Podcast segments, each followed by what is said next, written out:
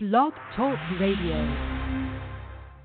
You're listening to the Totally Driven Entertainment Radio Network. In the future, none of you are heroes. You're legends. Get driven, stay driven.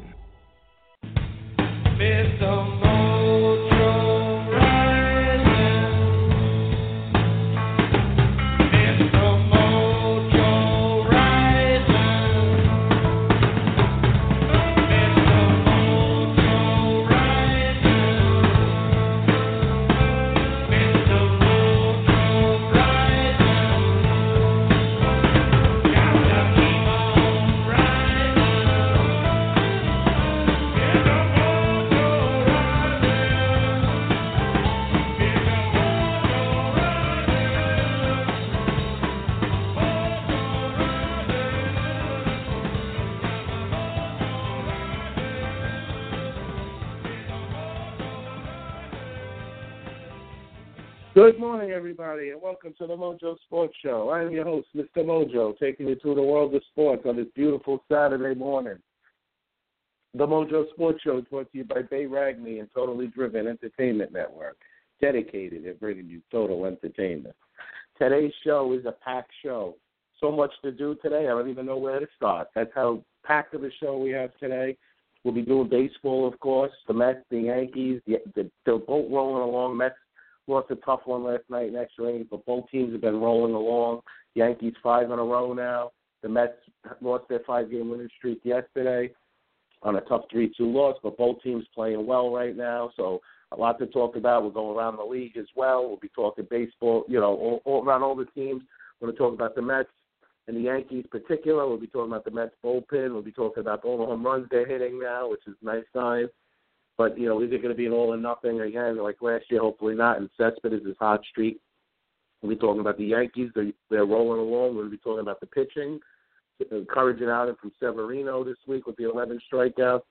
Their bullpen is as great as I said it was going to be before the season. And, uh, you know, we'll, so we'll go through that. We'll see. We'll take a look at their roster, see who's doing uh, off the hot spots for them as well.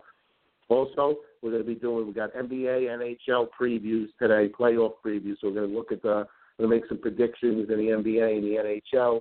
Later on, hoping to have Mr. Berger on later to do hockey after 12 o'clock. So we'll be doing hockey later. Obviously, we're going to be talking Rangers. Canadiens, tough loss last night for the Rangers. After having a lead with 17 seconds left, Canadiens tie the game, and then in overtime, right at the end of overtime, the Canadiens get the game winner. Lundqvist played great last night. Listen, this is playoff hockey. You're going to have games like this. You're going to lose heartbreakers. You got to be able to forget it and move on to the next game. That's playoff hockey at its best. I mean, the intensity. You just see it in the on the ice, and it, it's just it was a tough loss. I mean, with 17 seconds left, it's just a nice pass, nice play by Montreal to get the tying goal, and then they win they win the game at overtime. So we're going to talk about that game. We're hoping to have Mr. Berger on after 12 to talk some NHL playoffs later on because there's a lot to talk about. We're going to go through all the series as well. Also, the NBA playoffs kick off today, so we're going to go through that. We're going to go through the schedule for the weekend. We're going to look at the series. We're going to make some predictions, and uh, so we'll take a good look at that. No local teams made it into the playoffs this year, but there is some local drama, as we would say, with the Phil Jackson, of course, and the Knicks and Carmelo, the never-ending drama. And Phil Jackson basically coming out yesterday saying Carmelo's better off somewhere else more or less saying he don't fit his team the way the way he's describing his team. I mean, to me, Phil Jackson's become a, a joke of a of, of a president at this point because you're getting nothing. Your team stinks. Your team's not getting better. I mean, you're gonna hand your hat on Hernangomez, who's okay, but Carmelo Anthony's a star player. You're running him out of town. You don't fit your triangle. Maybe it's time to adjust the triangle. You don't have Kobe, Jordan, Pippen, Shaq anymore you know, maybe it's time to adjust your triangle. But stupid comments in my mind by Phil Jackson. Today, I got to agree with Mike Francesa when he said yesterday. You know what? Either grab a whistle and go on the court and be a coach, or or get out of here. Seriously. And you know, Carmelo just wrote really with smiley, laughing, laughing faces as emojis on his Twitter. When after and then Porzingis didn't even go to the go to the closing year-end meeting he, he, he basically boycotted it because he, he's so disgusted with the, the Knicks drama and turmoil and everything. And then he also light favorited, liked Carmelo's status. So it shows you whose side he's on. And we know Porzingis a friend and a, a fan of Carmelo's, so you know he'd be upset about that. so we're to get into that as well. Like like I said, as well as going through all the playoffs and, and checking that out. Also going to be doing an NFL draft. Be looking at somebody in an NFL draft, maybe mock the first round. But we're going to do some NFL draft today. And uh, you know, the draft comes on the 27th. Remember, we're going to have our big special show April 27th at 10:30 at night to just recap the first round. Probably still be a couple of picks left in the round when we go on the air like last year, so that'll be fun. And then on the 29th, of course, we'll be uh, doing an NFL draft special, recapping the first three rounds, and then uh, looking ahead for the rest of the draft. So we're doing that. Obviously, I'm doing this all the draft stuff this week with the NFL, but next week there will not be a show next week. Just a heads up for everybody. So I, next week will be a week off of it. My son's birthday, so I'll be uh, taking the day off. Got too much to do that day, so uh, I'll be off for the next Saturday. But be back the following Saturday with a draft special. Also, the big fun today as well. I'm going to be picking the show winner for the co-host for the Mojo Sports Show, which will be co-hosted on May 13th with me. I'll be picking the winner out of a hat today. We have a lot of entries, so it'll be a lot of fun. And uh, looking forward to see who's going to join me on the May 13th show. And like I said, all I ask is that you'll be available that day. And, uh, you know, we'll speak before then. Of course, whoever wins, I'll reach out to you and we'll speak before then and uh, go over some stuff we'll, we'll talk about and, and stuff like that. But it'd be a lot of fun and I'm looking forward to doing that. We'll probably do that like maybe like halfway through the show. I'm going to do that today. And uh, so that'll be a lot of fun. And, uh, yeah, and so I'm going to kick off the show. We're going to get right into some sports, and uh, I do want to give a shout out first to my man Adam from the Met Roundtable, who's uh, will be entering uh, the Boston Marathon on Monday. So good luck to you, Adam, from everybody here at the Mojo Sports Show, and uh, you, you know you'll be great. We know what kind of athlete you are, what kind of runner you are, so definitely uh, good luck, and it's a great achievement to be you know entered into that contest. So definitely uh, good luck to you, and uh, we'll be looking for you and uh, see how good you do. And uh, we know you'll finish and you'll do great, and uh, you know just do your best. That's all you can ask for. So definitely good luck to our man Adam, and uh, you know some Boston Marathon. He, he, he did the New York City Marathon. Now he's doing the Boston Marathon. It's a great, great, great achievement, great goals to have and to reach. You know, to somebody who you know he works hard to to to be you know he works hard at what he does to try to you know enter all these uh, marathons and stuff. So he definitely deserves it. So good luck to you, Adam, from from Mr. Mojo and everybody else at the Mojo Sports Show. We're all rooting for you. All right. So first, we're going to start off. We're going to start off with a little. To start off with a little baseball. I was going to start off with the NBA, but I'm going to wait because I may have a, a, a caller calling in to do some basketball later. Sal might call in at like 11 o'clock, so I'm going to wait to do basketball around 11. Going to do uh, hockey. I told you like around 12:15 ish, 12:30. I'm going to do hockey with Mr. Berger. Hopefully, he'll be joining us. And uh, at about 11:30, probably you know, maybe in the first hour. I don't know. I'm going to see where we're going to get football. We're going to do some football as well, and uh, obviously, and uh, about 11:30, I'm going to do the the show contest winner about 11:30. So that'll be fun as well. All right, so we're going to kick off though with a little baseball here. So obviously, the Mets lost their five-game winning streak yesterday. Tough loss, three-two in extra innings. Syndergaard had to leave early. We're going to say now it's not a. It's this one wasn't a blister. It was a fingernail cracked his fingernail or whatever. So he only came out after six innings. He threw I think 87 pitches, so he probably had one more inning left in him. But uh, Mets bullpen was tight. I'll tell you one thing: they definitely didn't want to see another extra inning game last night. That would have been the last thing the Mets wanted to see. But overall, listen, the Mets have been on fire, hitting home runs. I mean, Cespedes at one point he, he shot out last night because he didn't feel good. Supposedly he had the flu in that 16 inning game some of the stories I heard about the game are pretty funny. That he, guys like Cespedes went up to uh, he went up to the manager during the game and said, "I don't know how much longer I can last." And these guys were really hurting. So, uh, you know, it was, it was fortunate he was able to get through the game. And uh, you know, so you know, they gave him a rest last night. But five home runs and 16 at bats. The guy's been on a complete tear. Complete tear he's been on. So, so you know, so let's see. Uh, let me just look at this quick. I had a, I had a little stat on Cespedes here to to let out here. Hold on. So he's the first Met to hit three home runs in a game twice ever. That's pretty amazing. He had last year against Colorado, and now this year he did it against the Phillies. So Cespedes is the first Met ever hit had two three homer games in his. So that that's pretty that's pretty uh that's pretty impressive, you know. So Cespedes been on a complete tear. Everybody, dude is playing well. You know, obviously the Mets want to get guys like Reyes going, Granderson going.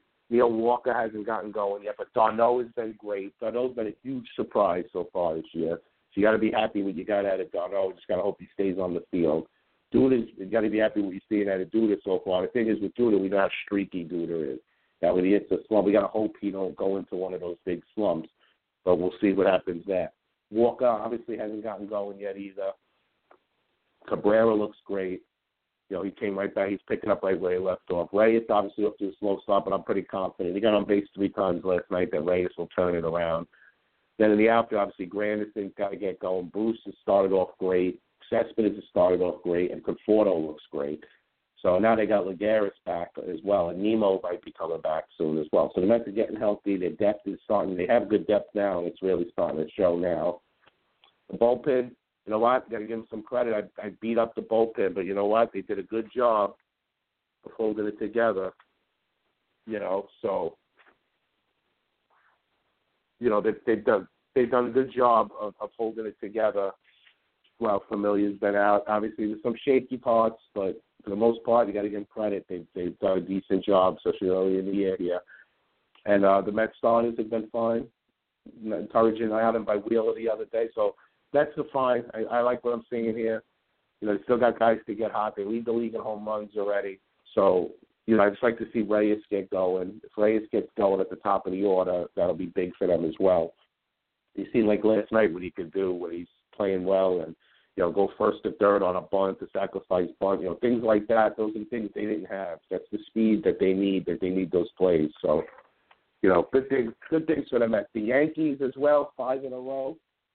They're now six and four after starting off one and four. So the Yankees are playing are playing really good baseball right now.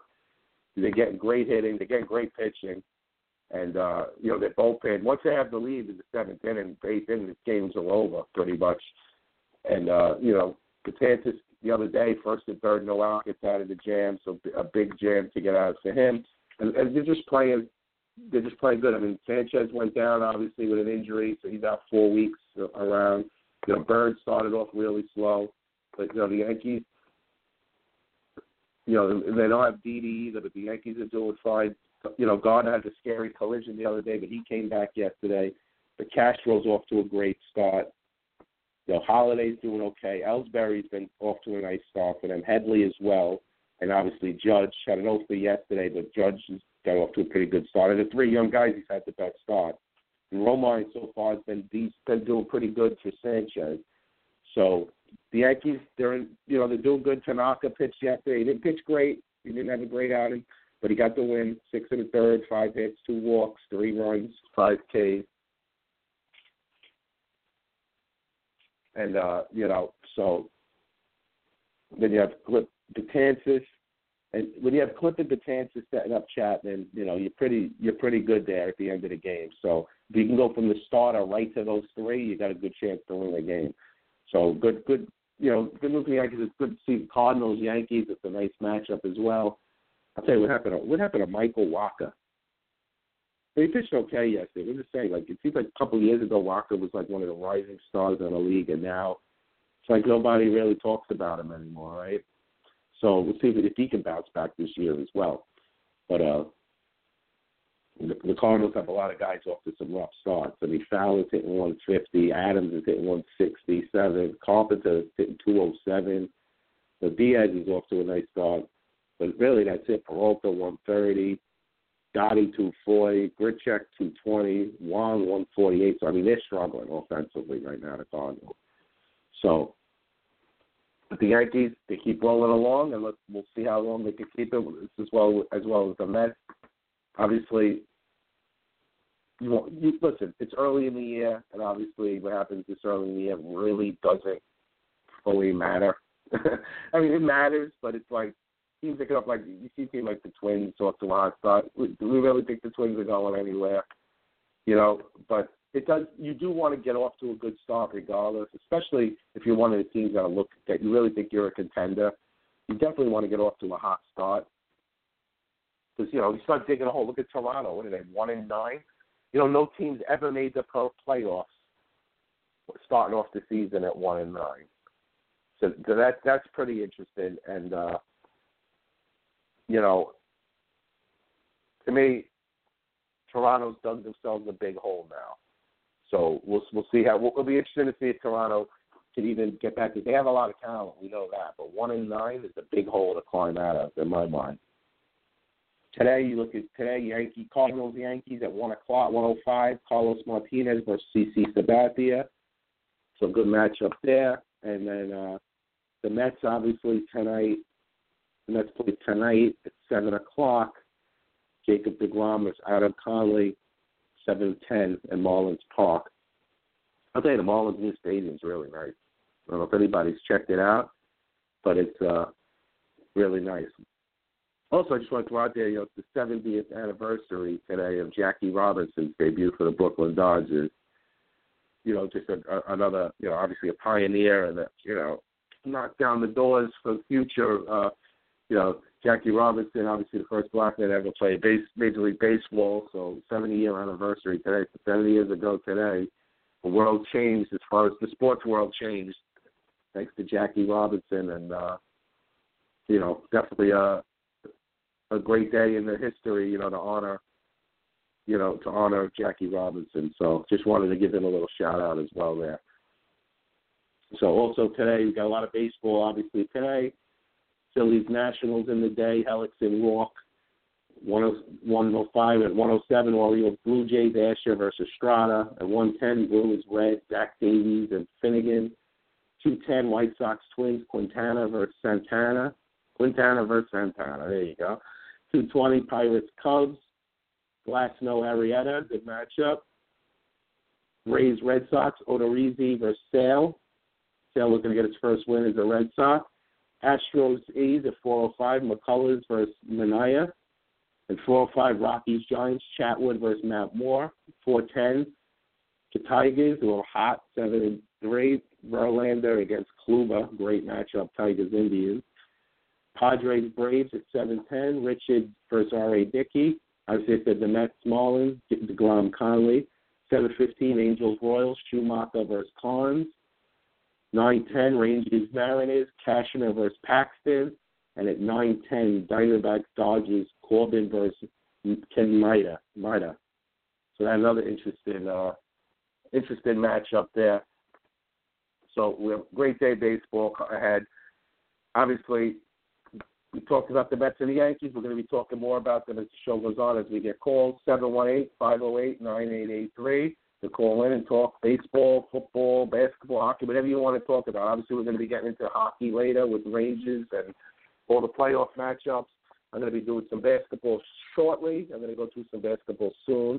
Then about a half hour, Tudu Brown, the Giant Insider, is going to be joining us to look at the NFL draft and look at some uh, look at some what the Giants could be thinking, and we're going to look at some other teams too, like look at the first round, and uh, you know we're to definitely talk about the Giants as well. So that'll be in about about a half hour, twenty minutes, half hour or so, and uh, so that'll be fun. And uh, so right now, I do want to look at uh, do a little NBA as well. Remember, call callers, call in, whatever you want to talk about. You know, as I always do, I adjust on the fly, so we can talk about whatever we want. Obviously, before we get into basketball, I did talk about the Porzingis and you know Carmelo Phil Jackson drama. Obviously, Phil Jackson to me should be the one to go, but You know, it's going to be interesting to see what the Knicks do in the off season, who they draft, where they land in the lottery, who they draft. I know I've said on the show I would love to see them draft Dennis Smith Jr. from NC State. That could be the point guard that they need. Derrick Rose is not their future. You move on from Derrick Rose. So, you know, we'll see. We're, going to see what they do there, but it's an interesting off season ahead for the Knicks for sure. The Nets, obviously, they finished the season really strong, but they still got the worst record in the league, and they don't even have their first round pick. The Celtics sitting on a lottery pick, potential first pick with the number one seed in the East. That's just crazy, and next year as well. All for Garnett and Pierce uh, for the late season guys. The Nets were so desperate to try to win that year that they really and they they traded their one before that to the Hawks in the Joe Johnson trade, which the Hawks got a year before. The Hawks missed getting this first pick by a year. That would have been crazy, but that's the way it goes. So, so obviously looking in the East, you have Boston and Chicago in the first round. I think it's going to be a tough series. I, I think uh, I think Chicago. I think Boston's going to win the series, but I think Chicago's going to give Boston all they can handle. I could see definitely at least going six, maybe seven games. I think uh, don't count Chicago out. You got Wade's back. Obviously Butler's playing on top, you know, top level.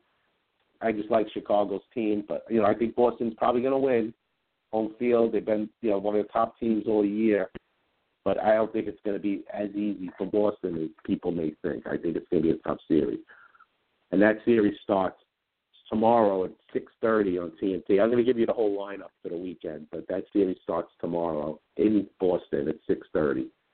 Then you have a series starting today, 3 p.m. on ABC. Cleveland, number two versus number seven, Indiana.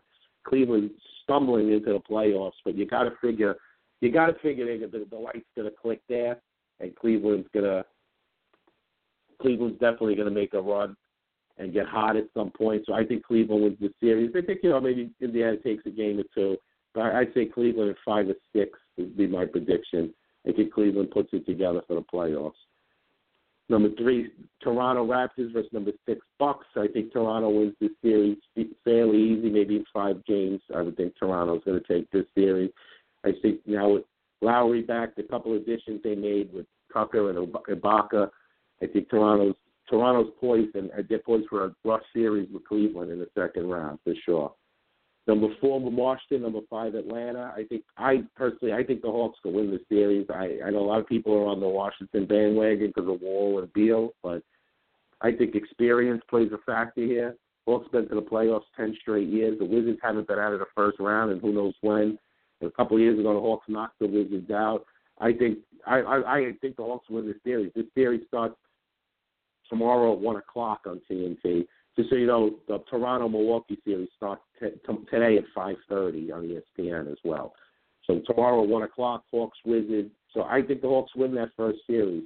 I, I really do. I, I think the Hawks. Uh, I think the Hawks are going to take them out in six. They're going to take uh, Washington out in six. That's my prediction and they'll set up a second round matchup with the Celtics, which will be a good matchup. They knocked the Celtics out last year, the Hawks, so that'll be a good matchup. And they beat them a couple of times this year, and they got the whole Horford, former Hawk, so they have a lot, a lot, a lot there, a lot of juice to that series if it happens.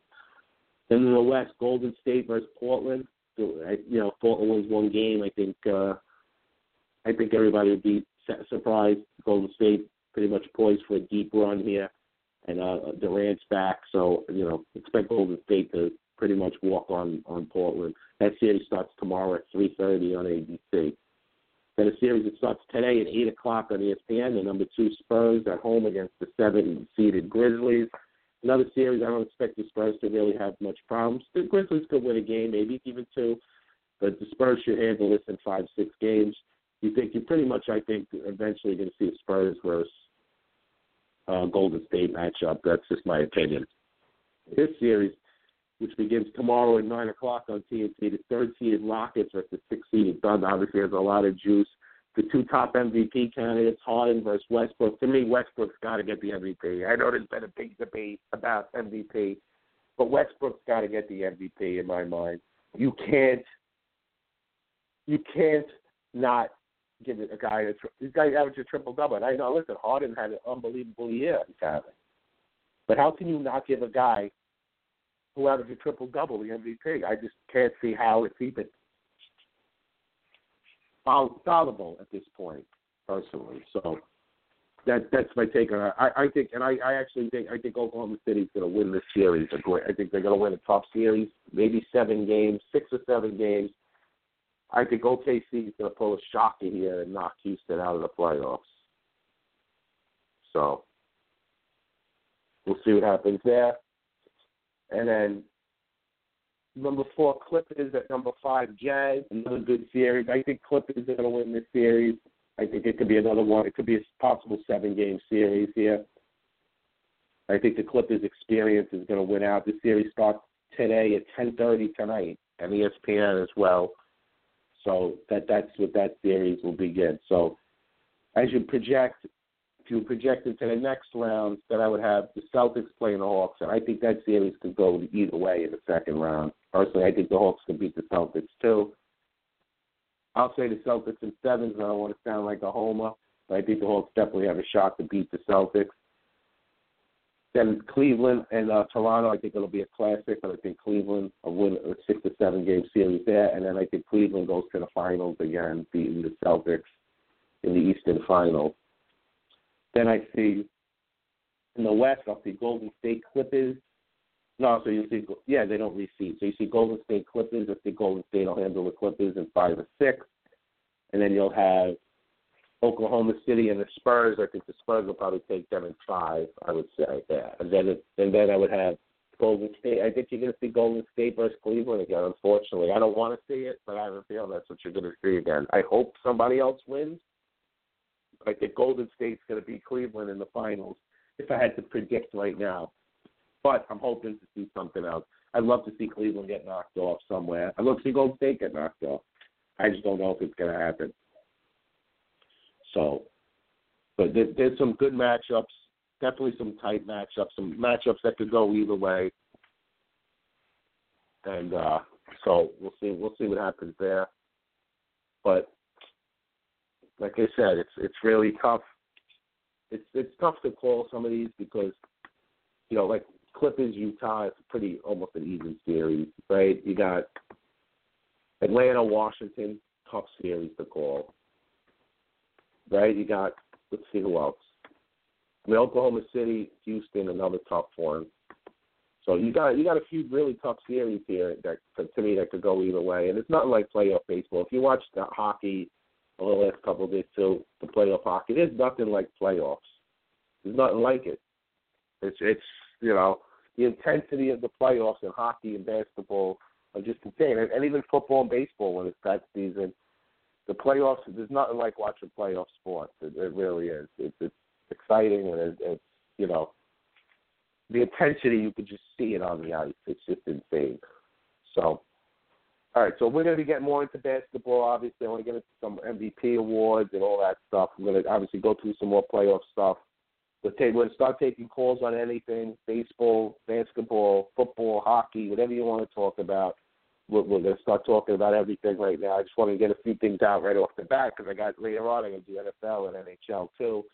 So I just wanted to get pretty much the little play, talk NBA playoffs out there, talk a little Mets Yankees for the week, and obviously we're going to get into more baseball as well. But let's hit the phone lines right now. Christine from Pine Bush, what's going on? Hey, Mojo, what's going on? How's it going? It's going good. I know you're a happy Yankee fan right now. Yep, not bad, not bad, huh? You're playing good so good. far, right? Early on, you got to Yeah, undefeated at home. They won their last five. They're undefeated at home. They're playing pretty good. Yeah, no, they're doing a great job. They're uh, they're getting timely hitting. They're getting good pitching so far. Their bullpen's solid. So you, you know you can't complain. Obviously, they lost Sanchez to an injury, but Romine is doing okay so far. And uh, Yeah, you know, but but other guys have stepped up. That's what you need to do, right? When when one guy goes down, you need other people to step up. You know, so you got to be happy with Yeah. the team so far. Yeah, very good. I'm very happy. You know, they're in second place, so it's pretty good. And you know, it's a good start to the season. And um your Mets too. Your Mets are in first place. They're looking sharp. Yeah, no, they look good. They lost a tough game last night, but you're gonna lose games. You can't win every game, but you know they got they're they're looking good too. The Mets, if their pitching stays healthy, they'll they're going to be in the race all year. There's, you know, they just got too much pitching to not be in the race. But you know, Right. obviously they got to keep these guys healthy all year. That's the key, you know. But the Mets are hitting. I mean, they're really hitting too. The Mets right now. Yeah. They lead, the, they lead the league in home runs. They're, they're hitting really good. So, you know, Well, see if it can be fans right sustained. now should be- They'll hit home runs all year because they got a powerful lineup. It's just, you know, can they manufacture the other runs when they need it? You know. Yeah, well, it's early still anyway, you know, but um New York fans are, are should be happy right now, you know. The teams are Yeah, no, they got to be excited. And you know, all they got right now is really the Rangers. Obviously, are in the playoffs, so they have that. But there's no basketball playoffs. There's no no locals from the basketball made the playoffs, and the Rangers are the only hockey team in the playoffs. So, you know, a lot of focus is on football. I mean, on baseball now, and then the football draft, obviously with the Giants and the Jets. But you know, right now it's Rangers, Mets, and Yankees. Right now, that's really all Yeah. that matters right now. So. Yeah, and it's fun to You know. watch, you know. Just What's your, fun what, to what, watch do you, when they're what, what, what do you like so far? Like, what are your big surprises? Do you think right now so far that you're happy with? You, you know, with the Yankees. Um, well, I'm I'm I'm happy with the way Romine stepped up. He's been playing good. You know. Yeah, no, that was got, big for them. When losing Sanchez is a big loss, so to have a guy step in and, and you know he got off to a hot start for them. Obviously, he ain't the hitter Sanchez is, but if he could just do decent, that's all they need. You know, cat, play good defense and hit get a couple occasional hits. You know, that's what they're looking for, Right. right? Right. And um, you know, the young kids, they're they're they're good, you know, Judge and um what's the other one's name? I keep forgetting his name. But those young kids. Yeah, Bird. Bird's off to a slow start, but he, you know, he, he'll be fine. And, And, uh, even Holliday you know- now, you know, Holliday looks like he's finding his groove and Yeah, he's a You know, nice veteran. He's a veteran bat. You know, he's a veteran. He's done it. You know, he knows what to do. Obviously, Yankees Yeah. sitting Judge out today. Judge ain't in the lineup today. I just seen that, but getting a rest. His first rest of the year, so Yeah. And looks, that kid I like. He looks like he's got a lot of heart. Like that kid, he likes to play, and you know, he looks like a good. um He's going to be a good addition to the team. I think. That's it. yeah, and he has like- tremendous power. I mean, tremendous power. Yeah. Yeah. And he likes like he's the type like he wants to be out there. He wants to play. You could see he wants to do good. You know, not not that they all don't, but he wants to. He wants to get a hit every time he's up. You could see it in him when he gets up there. You know. it- Yeah. I don't know. I him. I like him. The girls. Listen, really his whole like thing is him. staying, you know, keeping it, just staying, you know, he, he- limits his strikeouts. You know, he don't want to, see, you don't want to see him striking out, you know, 200 times a year. That that's his whole key is to keep him from sh- striking out a lot. That that's been his Mhm. Achilles heel, obviously, of his career, striking out. You know, so that that's what he's trying to limit. so. Yeah. What about you? You enjoying What? it? What? Enjoying the game so far? Yeah, yeah, no, it's a lot of fun. It's a lot of fun watching baseball. Little Anthony's really I a lot tell of you, these the kids. other day I was so into. I thought that um the opening day at the stadium. I thought I felt so bad that he didn't get the um the no hitter. Um, Oh, uh. Pineda, right? oh, that was so. That, I felt bad for him. he pitched a good a game. great yeah. Yep. Yep. So and I was gonna I go to that out, game. You know what I found out? A guy I know from my town in Hazlet. He uh he's at opening day of the Mets too. He said in the sixth inning they showed on the big screen in the outfield. They showed me and Anthony. And I didn't even see it. Did he told me he. Oh. Yeah. Yeah, he said me and Anthony were on the big screen at uh, on uh, at the Citi you know, Field I in the sixth I inning. saw you and Anthony, and I'm not just saying that. I thought I saw you and Anthony really quick. They were showing people, and I thought I saw you and Anthony really quick. But then I, you know, I said maybe that wasn't them. But now that you say it, it Yeah, was maybe probably, it was. It looked like you. Yeah, I was surprised when he told me. He goes, "Yeah, it was on the big screen. I didn't see it. I didn't But I think see it might Where we be were sitting, though, the screen was kind of to our left. It was hard to see the big screen from our seats because we were in left field. That's probably why I Mhm. didn't see it. But uh yeah, no, that's pretty cool though. Yeah, You know, I, I so- didn't know. I noticed it at the last minute because I was looking for Michael and you guys. Like I figured I would notice Mikey because he's so tall, and then I Yeah. saw it. I was like, not was that just them? That looked like that, but it was like too late. Then you then went to someone else. Yeah, no, yeah. pretty cool. But yeah, no, it's a great time, great time of year. Obviously, Yeah. baseball's back, and uh, you know, we'll see. We're going to see what the season brings. I mean, listen, it's a long season. You can't get caught Yeah. up in too much this early in the year. But like I was saying earlier, you still rather get off to a hot start than a slow start, right? So Absolutely, absolutely. you know, nobody You wants to get off to to a slow hot. start. So yeah, exactly. Right. Look at Toronto.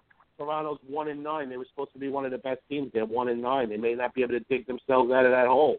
Could So you one and nine is a tough start. I You know, know? I know. I And that's a good that. team right there. Uh, you know, I don't know what's happening there. That's a good team. That's one and nine over there. So And look at Baltimore, They're seven and two. who? Baltimore, seven and two. Yeah, Baltimore's off to a hot, nice hot start. But you got you got some real surprises like Minnesota's off to a good start. Cincinnati teams that were expected to be in the bottom. You know, so Mhm. it's always good to see that, like in early seasons. You know, and even the the Rays. I mean, the Rays weren't expected to be good. They're six and five. They were expected to be pretty bad this year. The Rays. You know. I know, I know. But you know, it, it's it, it's the Cardinals are off to a rough start, but the Reds are in first place. Nobody expected the Reds. The Diamondbacks, the Giants are struggling. So that's what I'm saying. Early on, you're going to get things like that. You have teams struggling that you wouldn't expect, and you have teams doing good. But it's again, it's 10, 11 games into the season, so you got a long Right, way to go. But That's the thing. it's good that there's there's some optimism in New York sports right now. You know, between the Rangers in the playoffs, the Mets and Yankees off to good starts, everybody's excited. That's the big thing. Yeah. Everybody's excited for now. We'll see at the All Star break how we feel. Yeah, Uh, yeah. We'll see where we're all sitting in a couple of months, but for now, it's good to talk about it. It's exciting, and uh, just want to keep it going, right? Yeah. Yeah. Um. Oh boy, here we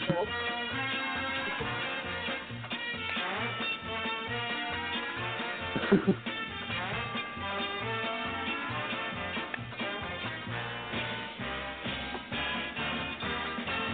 Hey, so listen, Good job. What? you gotta be you gotta be happy. Yeah, you gotta play your little music out there. You gotta be happy. That's But, uh. Um. Hey. So. Um. How the Hawks doing? The playoffs start tomorrow. No, well, they not start today, but they play they start tomorrow. Not for basketball. The Hazlet Hawks. Oh, I did miss the off. Yeah, the Hasselhoffs are doing good. Got three Yeah. games next week: Tuesday, Saturday, and Sunday. We got three games next week, so it's gonna be a, a busy week. Wow. Tuesday, So that- Saturday. And practice Thursday, so we got four days next week. We'll be on the field. We had practice yesterday, and then uh, and a little game, a little uh, then a little uh, a game after the practice, we had like a uh, a little a script, like a little uh, in-game scrimmage. So that was fun. And then uh yeah, and then uh Tuesday Tuesday Sa- Tuesday, Friday and Saturday. I'm, I'm sorry, Tuesday, Saturday and Sunday we have games next week. Two rec games and then a, a travel game on Sunday. And Staten Island. We'll be in we'll be raiding my old Staten Island stomping grounds next Sunday. well, that's good. And obviously Little Ann's birthday next week, so we'll have fun for that next week too. Oh yeah, absolutely. So he has a game before that. So I'm gonna come to the game. The game what time? Three o'clock. Yeah, the game's at three, and then we'll have we're gonna have like a, a party afterwards at the house. Okay, good. right after the game. And then, uh, right. yeah, that'll be fun. Right, It works out get it- perfect too. That the, it works out perfect that the game's right before, right before the party, right? It works out perfect. Yeah, it was that person. um, but if you get a chance, um, when you get a chance, just send me his um regular season. Um, not the travel team, the other team. Correct. For- Yeah, I'll send it to you. I need, yeah, I need that schedule too. Right? Yes, we'll do. All right. All right. You have a great day talking sports today, and Thank have you. a nice Easter tomorrow. And I'll speak to you tomorrow anyway. All right? Yeah, yeah. I'm happy Easter. Yeah, I'll call you tomorrow though. Definitely. Okay. All right. All right. Say hi to everybody. You too. Thank you. Bye. Christine from Pine Bush. Always a pleasure. Talking sports, Yankees, Mets, usually Cowboys too. She likes to talk when football's going on. It's always a pleasure talking sports with Christine. And uh, so, so yeah. So I'm going to get into some. We're going to talk some more baseball. I'm going to get into some football shortly as well.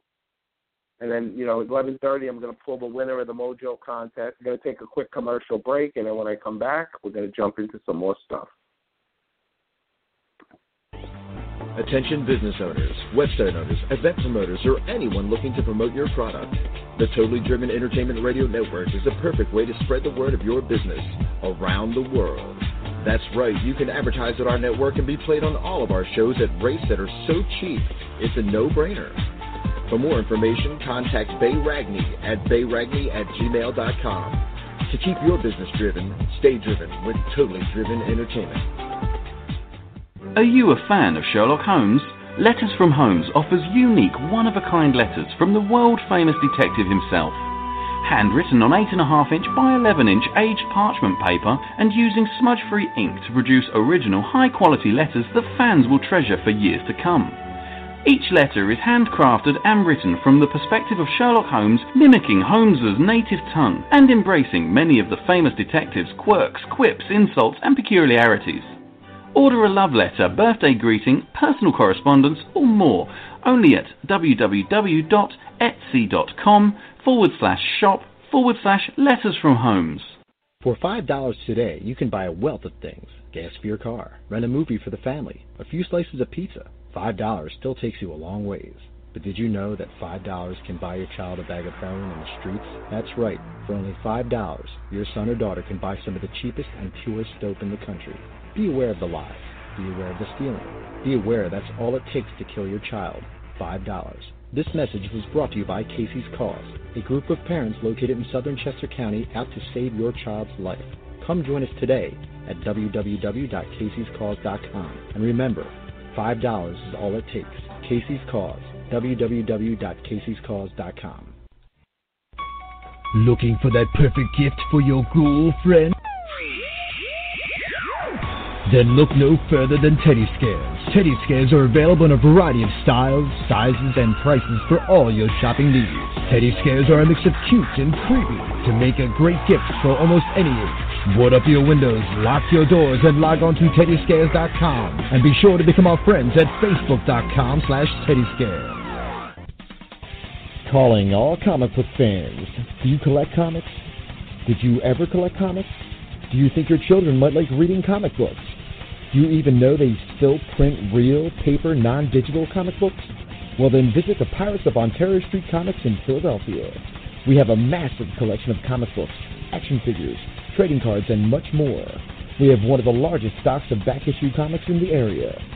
We bag and board every new comic book at no extra charge. Our store is voted the best comic book shop in the 2013 PHL 17 Hot List contest. Part of the movie Unbreakable is filmed in our store. We are open seven days a week. Ontario Street Comics is located at 2235 East Ontario Street in the Port Richmond section of Philly. Our phone number is 215-288-7338. Type in the words Ontario Comics Philadelphia to check out our Wacky Stores page on Facebook.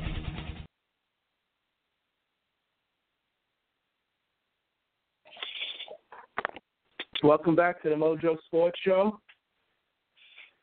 And uh, I'm your host again. Mr. Mojo is here. Sorry for that little delay there for a second. I was doing something for my. Uh, I had to do something here, so I've got a little uh, a little late back to the controls here, but we're good to go.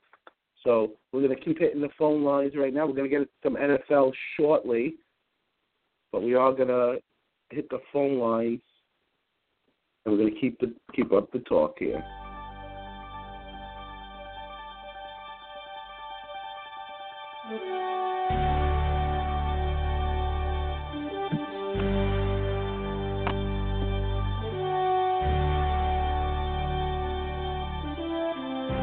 Very nice. The natural.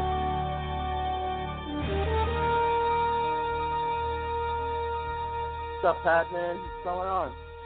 Good morning. Good morning. Good morning, going good on? morning, good morning. How's it going? All right. How's it going for you? It's fantastic. It's a beautiful morning. There's nothing uh you know, nothing nothing bad to say about it. I mean, I would have liked the Mets to win that game last night, but you kinda knew going in it would have been a tough one. Yeah. Well, we, listen, you can't win them all. It was a tough loss, but you know what? We, overall, we got to be happy with what we got early in the year. Yeah. So Well well well here's my here's my question to you. Would you have rather have won the sixteen inning game or won the game in the ninth inning? I would have rather won the sixteen inning game. yeah. Well, I can tell you one thing. I, I didn't want another 16 inning game because their bullpen couldn't handle it. So I, I'm, you know, kind of Well, glad it didn't go extra innings yesterday. I tell you, In a way, you know? Not, not not only the bullpen couldn't handle it, I couldn't handle it. Yeah. I mean, I mean, I mean, I like baseball, but when it got to about you know quarter to one in the morning, I was kind of like, okay, it's not a playoff game. Enough already. It's time to go to bed. no, listen, it was it was definitely listen. A few days ago, we were saying we can't hit, and then all of a sudden they exploded in Philadelphia and started hitting home runs, and now they lead the league in home runs again. So, I think what we said pretty much early in the year is they're going to be an all or nothing team, and uh, you know I think that's definitely you know until Reyes gets hot, you know I think that's going to be the case. Well, But- I, I think that I, I don't I don't see that as a as a big concern to tell you the truth, as others do. Uh, I think he will eventually hit, and we'll be fine. Yeah, and you know, listen, and it's always good as well to get the opinion of a smooth operator.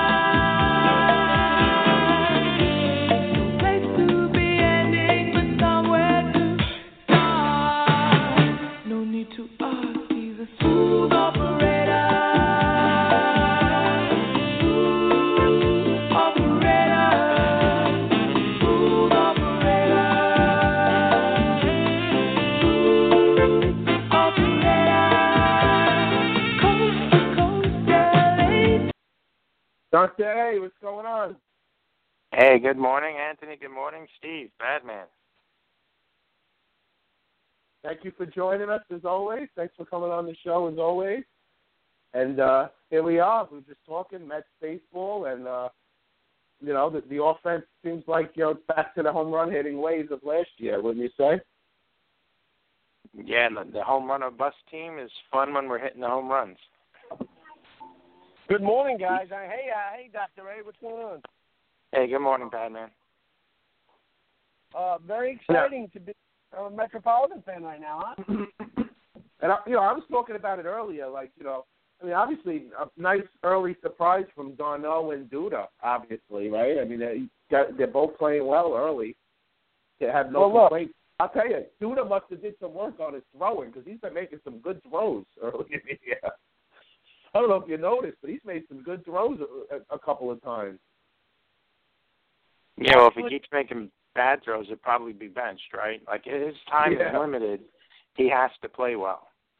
You know, Yeah. we, we have the heir apparent for him sitting in the minors, and he knows it. You know, and he could Well- be worth something in a trade if he hits 30 home runs or even just 25 home runs this year. The guy's always been capable, and it's, it just stuns me he doesn't hit more than he does. You see the shots he hits. You know, he's not a guy just hitting it, you know, to the top of the fence. He can hit a bomb. It's shocking he doesn't hit more.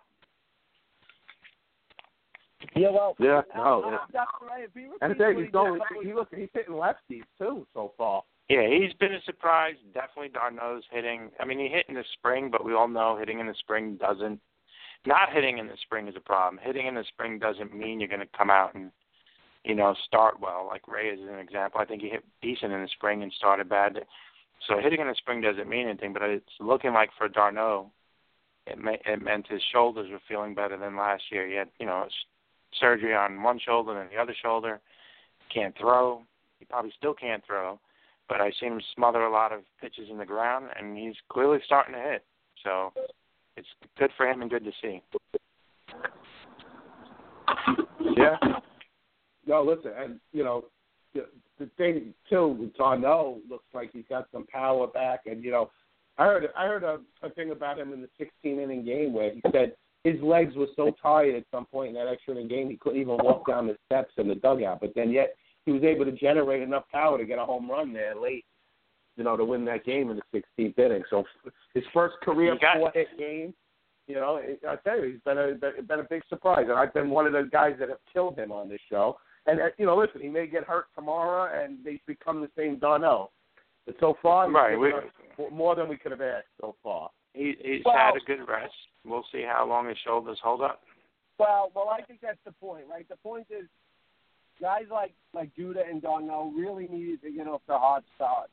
If they didn't, the media, including us, would have been you know crawling all over them, and and, and it would have got ugly, and it probably would have gotten to their mental, uh, you know, m- mental state and, and affected them on the field. They got off to a real hot start. You can't expect them to continue this type of play throughout the whole year, but it's it's a great sign.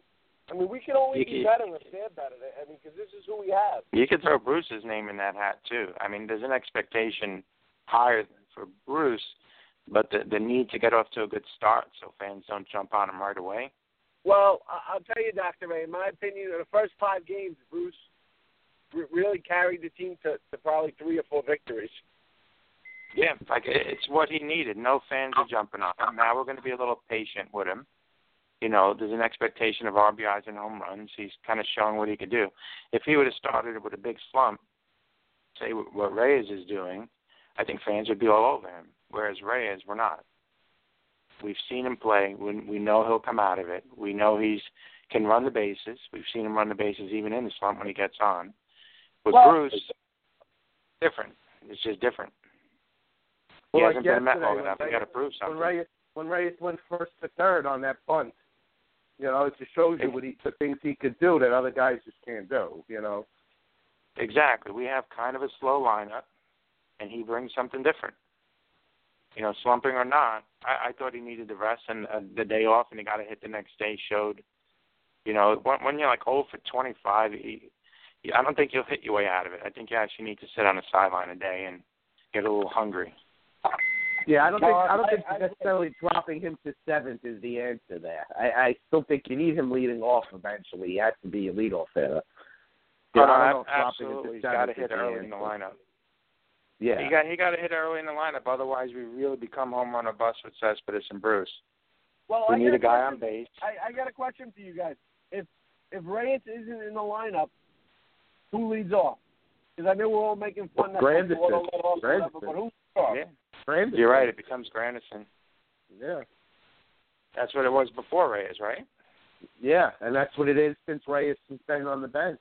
They're the games that Reyes hasn't played. And the problem with Granderson is he's kind of home run or bust at this point in his career.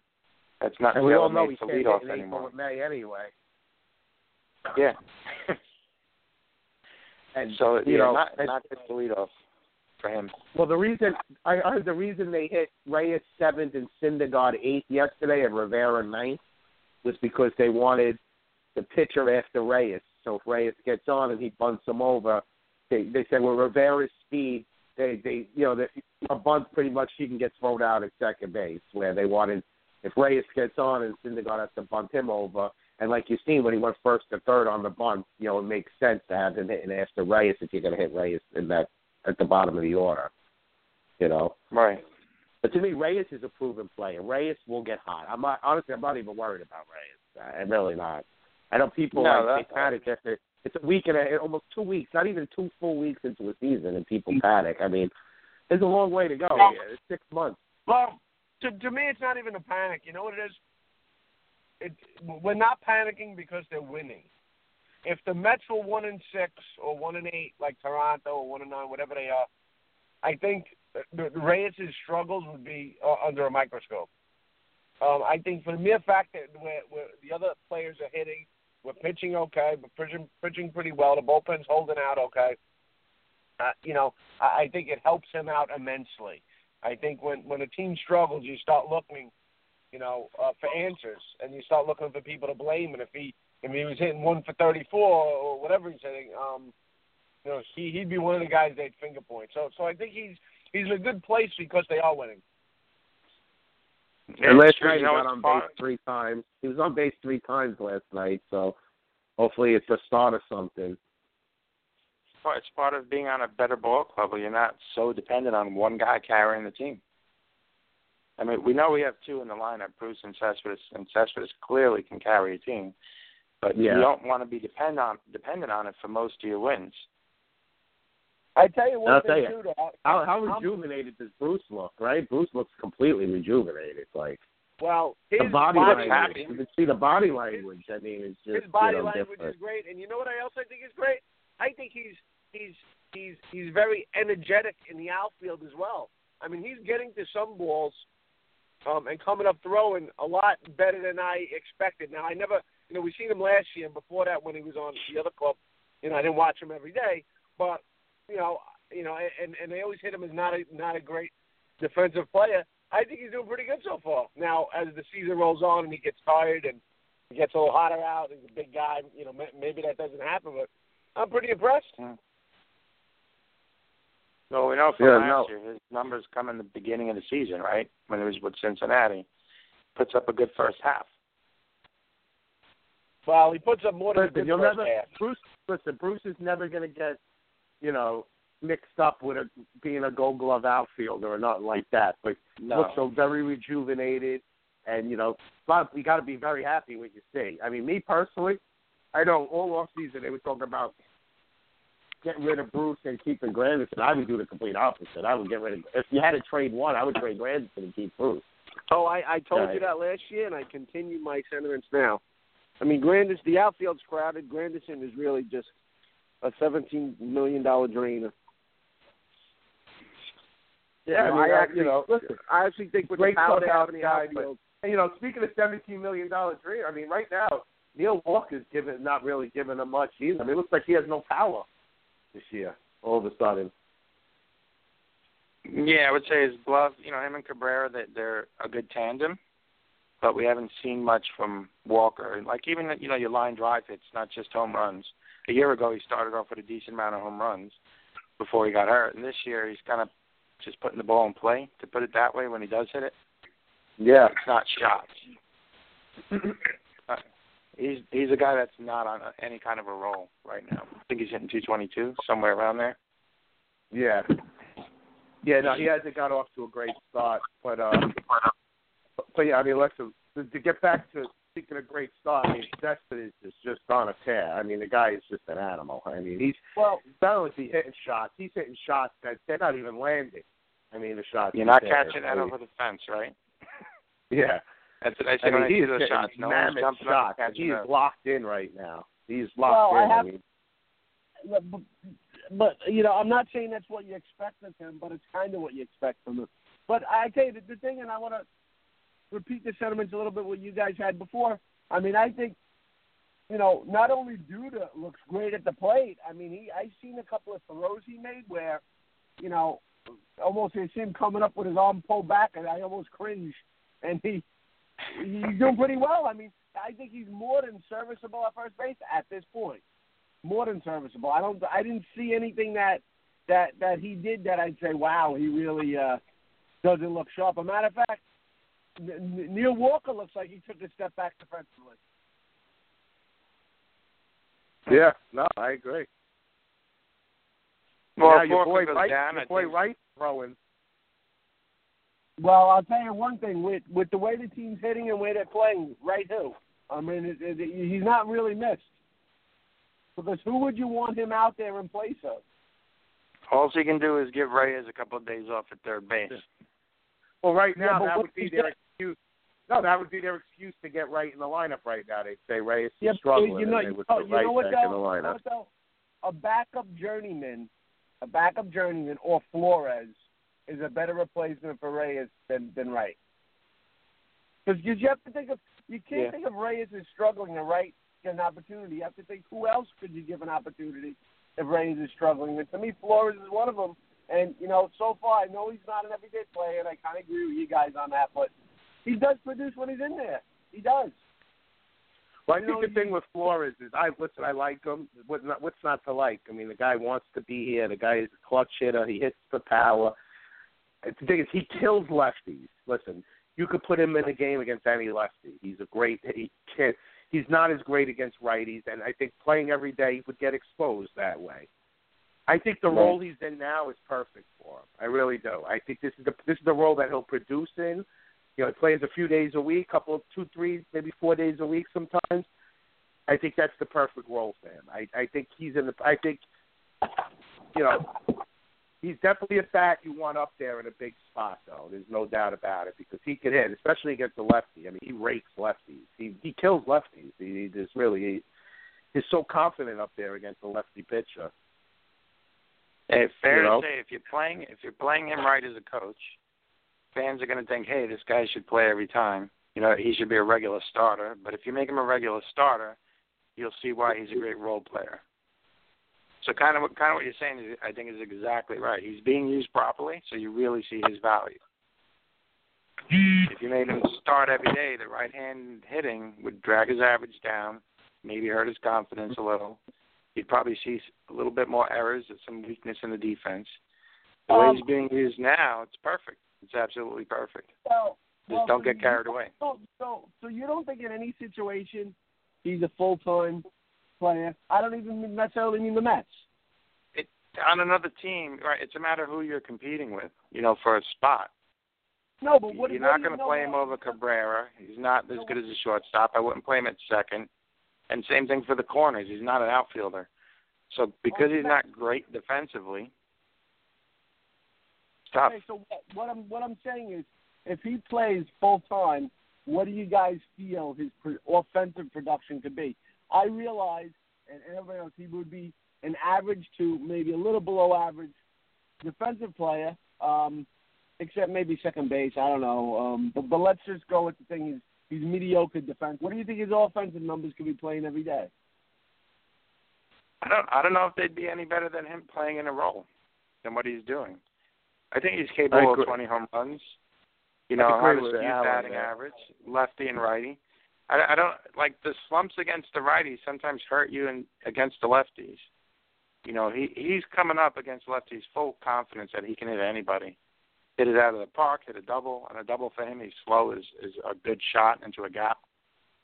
You know, and key hits. You know, he gets key hits, and not just you know nobody on. They're usually I important. actually- I actually think at best, at best, he could be a 260, 25 home runs, 70, 60, 70 runs batted in guy. That would be a great year for him. I, I think so, but I think that's what he could do um, offensively playing full time. That's what I believe. Hmm. And that's not bad. I'm not saying he should be playing full time um, with the Mets, and I love his role, and I think Collins is actually using him wisely. Um, Mm-hmm.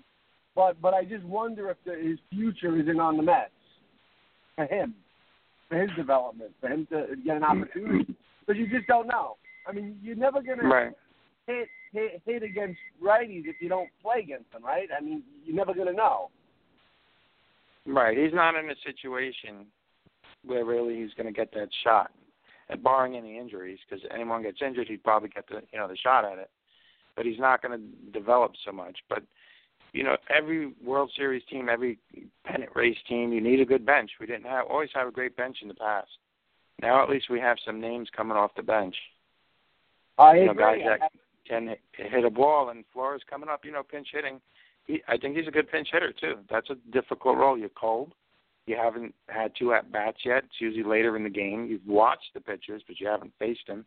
And I think he's pretty good at it. I think he's a I- look. I'm a I'm a fan. I'm a fan from you know two years ago. I'm a fan from you know I think he has. He's one of the guys that that that you can't teach. Um, he has the ability, you know, in the clutch to to, to get hit. When when the game's on the line, I don't mind seeing him up. Some guys I don't want to see up.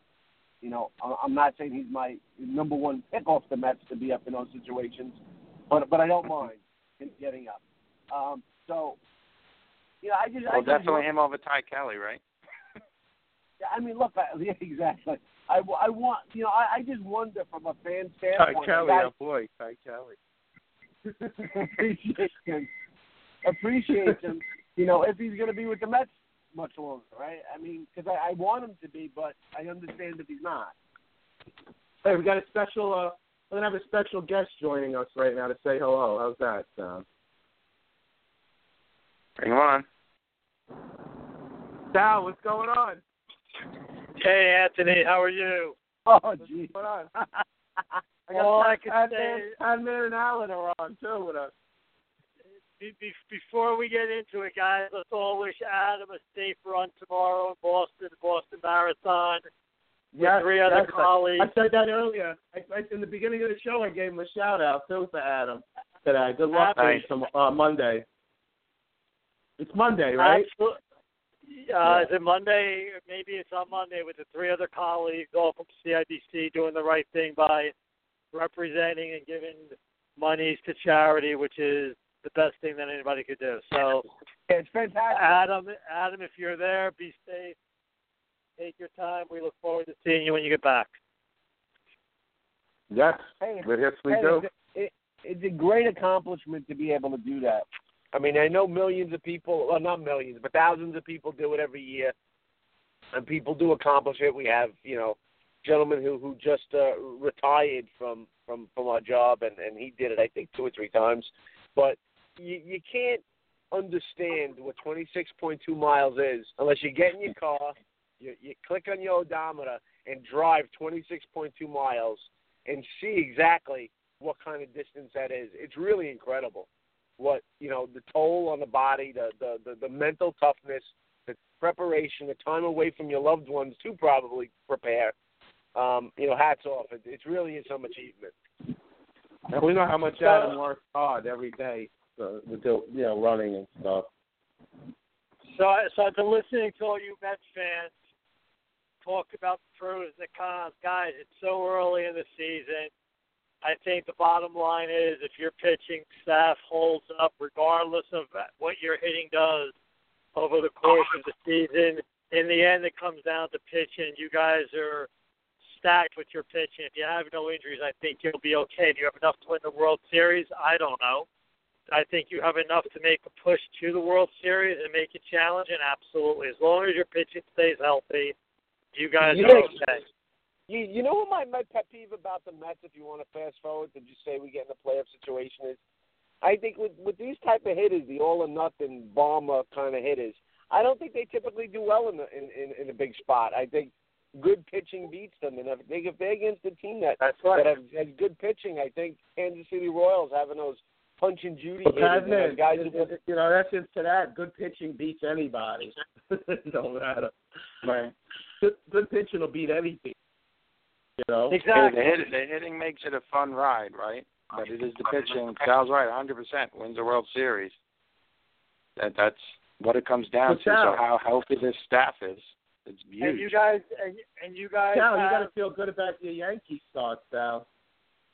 uh, you know, you guys don't ever talk about the Yankees, but the Yankees fans, Oh. yes, we have. Oh, I talk about them. I was talking about them earlier on the No. show. I talk about them. Anthony's a Yankee fan.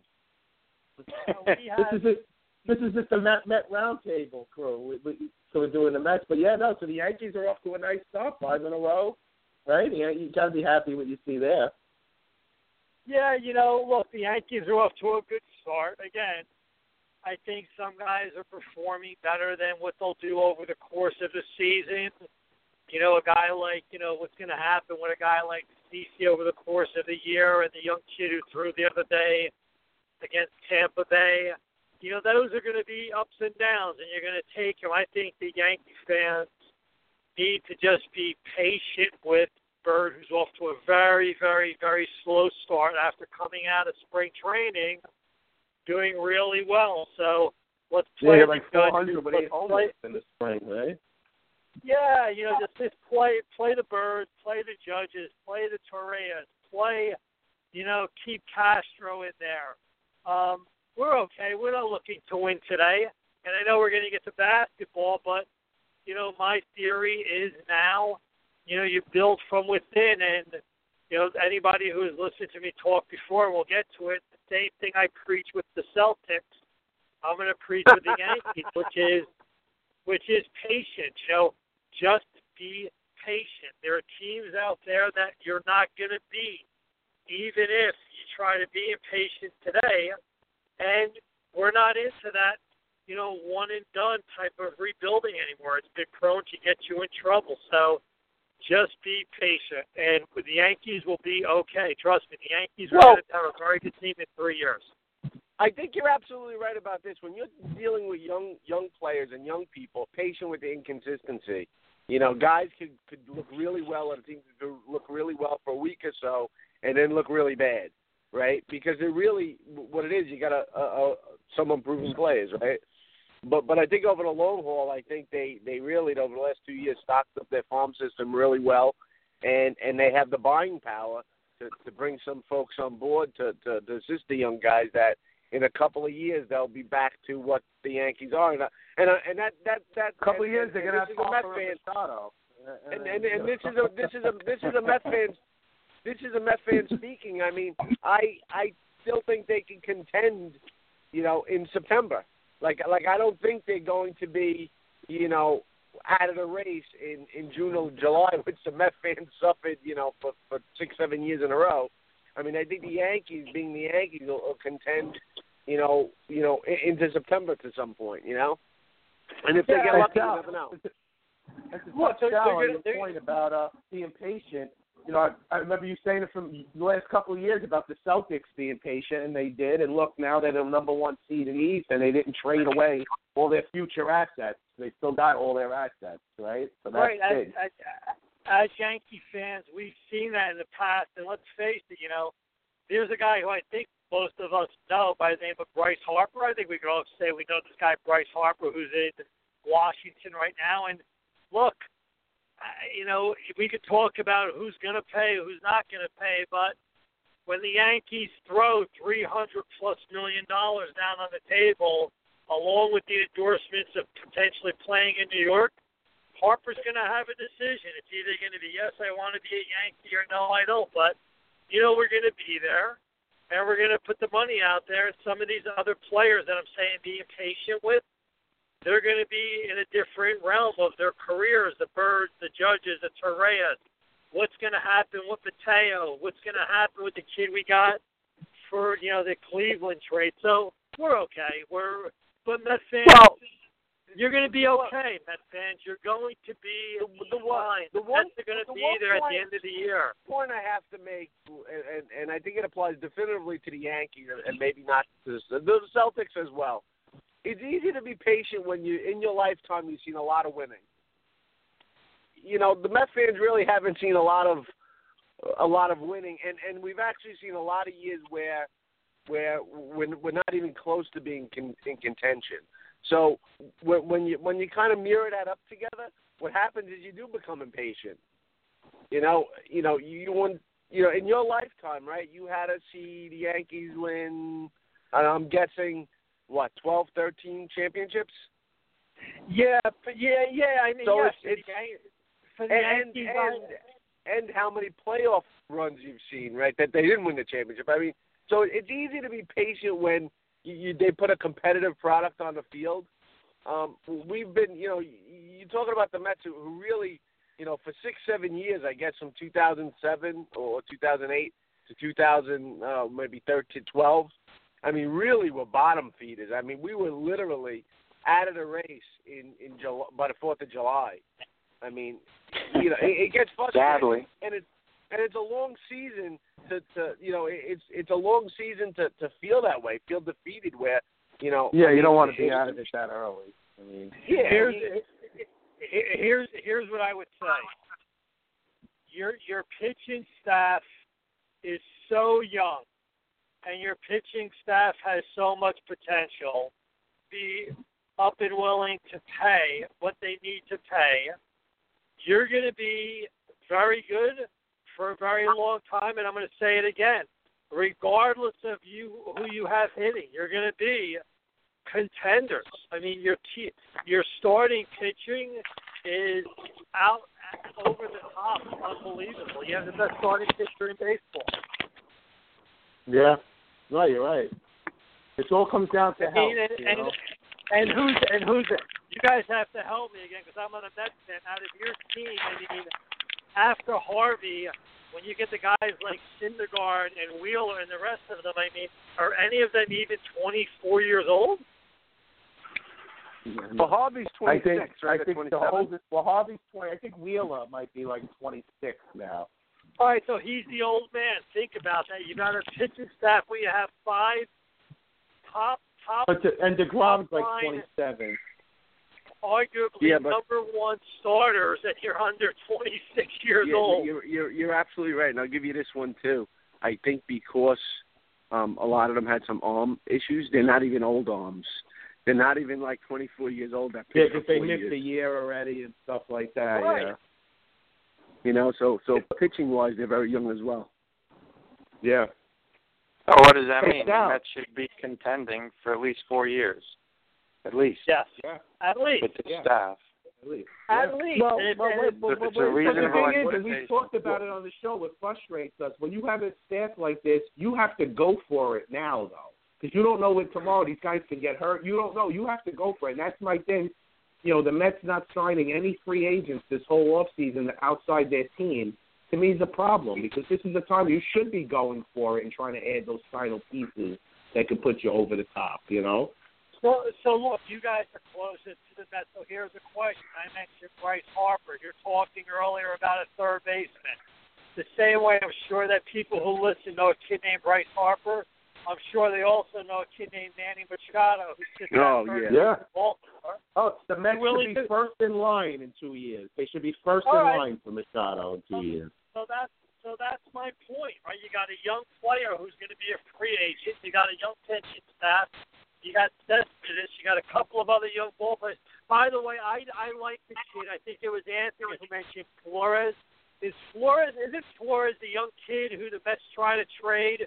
Who openly Yeah, he was crying. cried? He was crying on the Yeah. field. That- Yeah. You want to know something? That kid, I again, I don't watch a lot of Met games. That's the kid you want on your team as a utility player. He's a good kid. Yeah. He's a He good wants to be there. He may not be, he may not be your star, but you want that kid on your team. Absolutely right. He, Yeah, he wants to be here. You know, he wants to be on the team. Right. Go in, so go and get Manny Machado. Guess what? You got the best third baseman in baseball. Well, I think I mean, that they- the Mets, the I don't Mets think buying they'll pay power. Machado though. The Mets won't pay Manny Machado. That's the But pro- wait a problem. second, Anthony. The, the the finances of the Wilpons could change with their success in the next couple of years if they open their pocketbooks. They will be making the a lot of money. chance of Let- it is the if last couple of years, they made a lot of money. they get all that. If Wright retires and they get all that money, insurance money back, that's the only chance it's going to happen.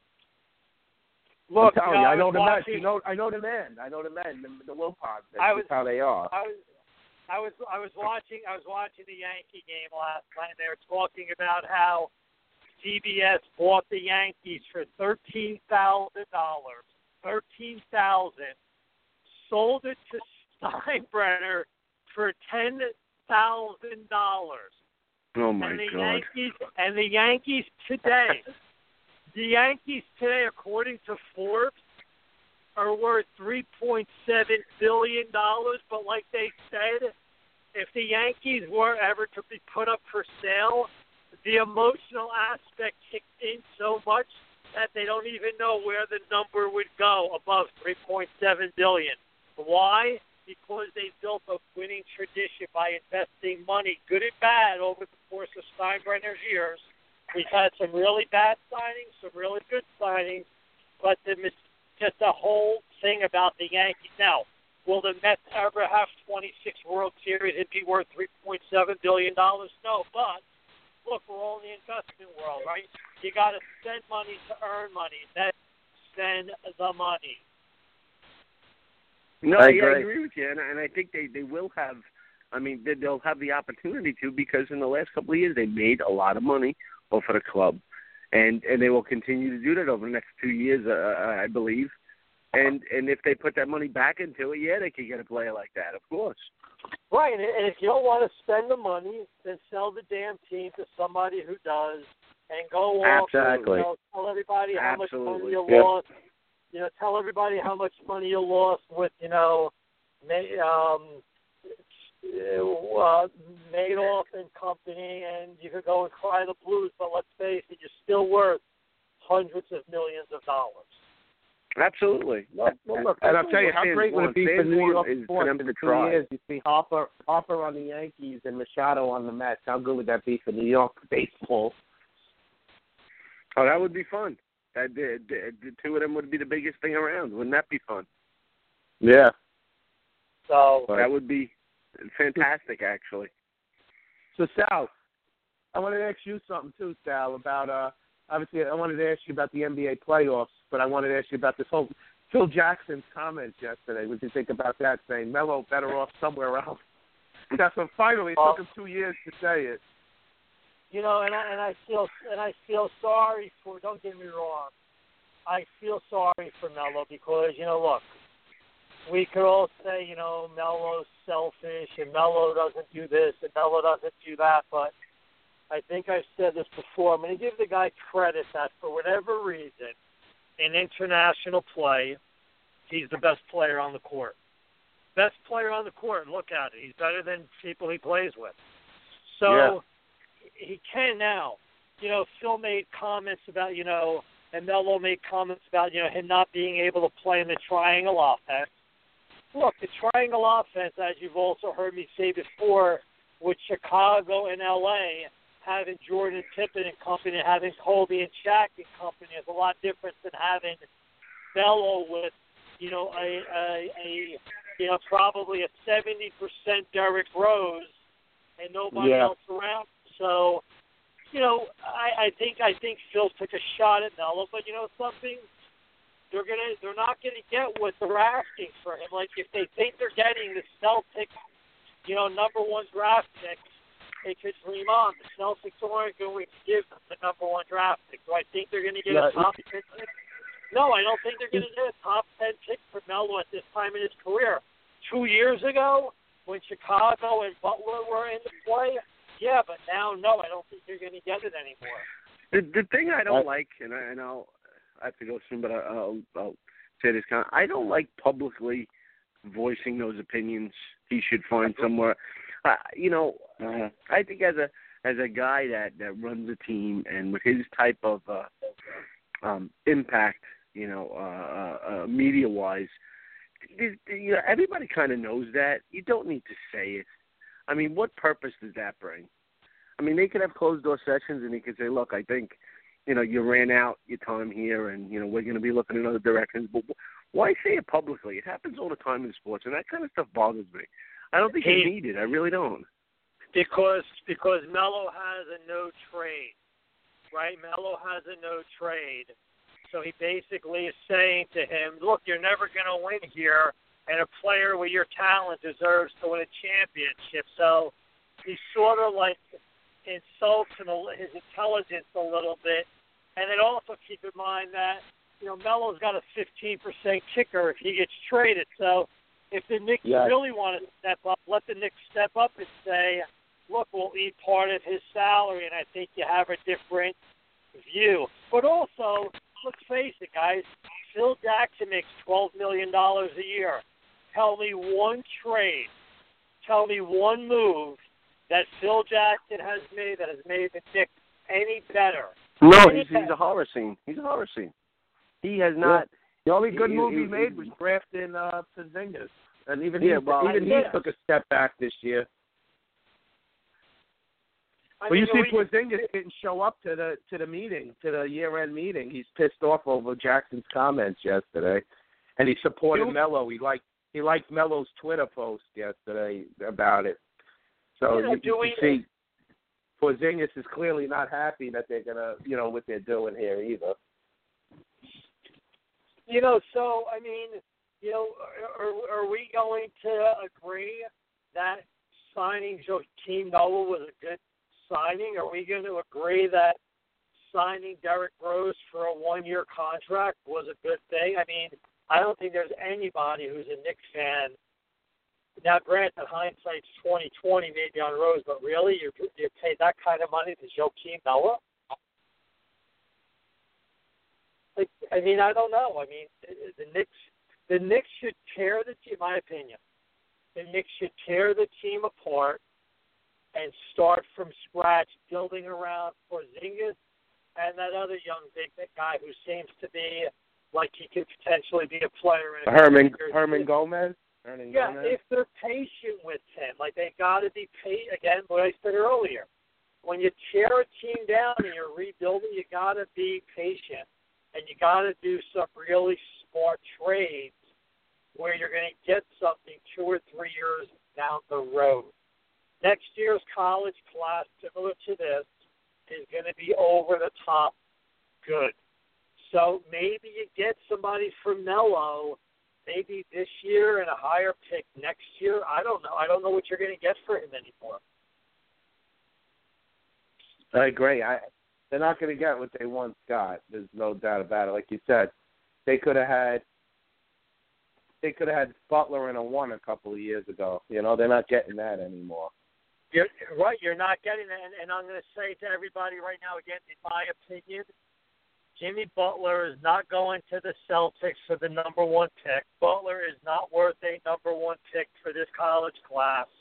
It's not happening. If the Celtics trade that pick, I will be utterly shocked. Now, do I know who they're going to take or do I have a view? No, I think it's a very difficult decision because they have a lot of good young guards. I was shocked to even hear that Isaiah Thomas is only 26 years old. You know, so Yeah. it's going to be a tough. It's going to be it's going to be a tough decision. The playoffs have a couple of interesting match, matchups. I think I'm, I'm going to I'm going to I'm going to talk a little bit through this quickly. So just jump in when you want me to stop, only because I'm in the process of driving, getting closer to where I'm going. So I think a very interesting matchup is going to be Washington and Atlanta. A very interesting second round matchup, assuming they get through, and I think they will, will be Cleveland and Toronto. I honestly think Toronto could take Cleveland down, and if nothing else, I think could significantly tire out team for the eventual matchup, which I believe will be against the Celtics. Uh, and I think Cleveland could find themselves in trouble this year. I really do. However, I will say, the, in my opinion, the odds-on favor, and I expect them to win it all, will be Golden State.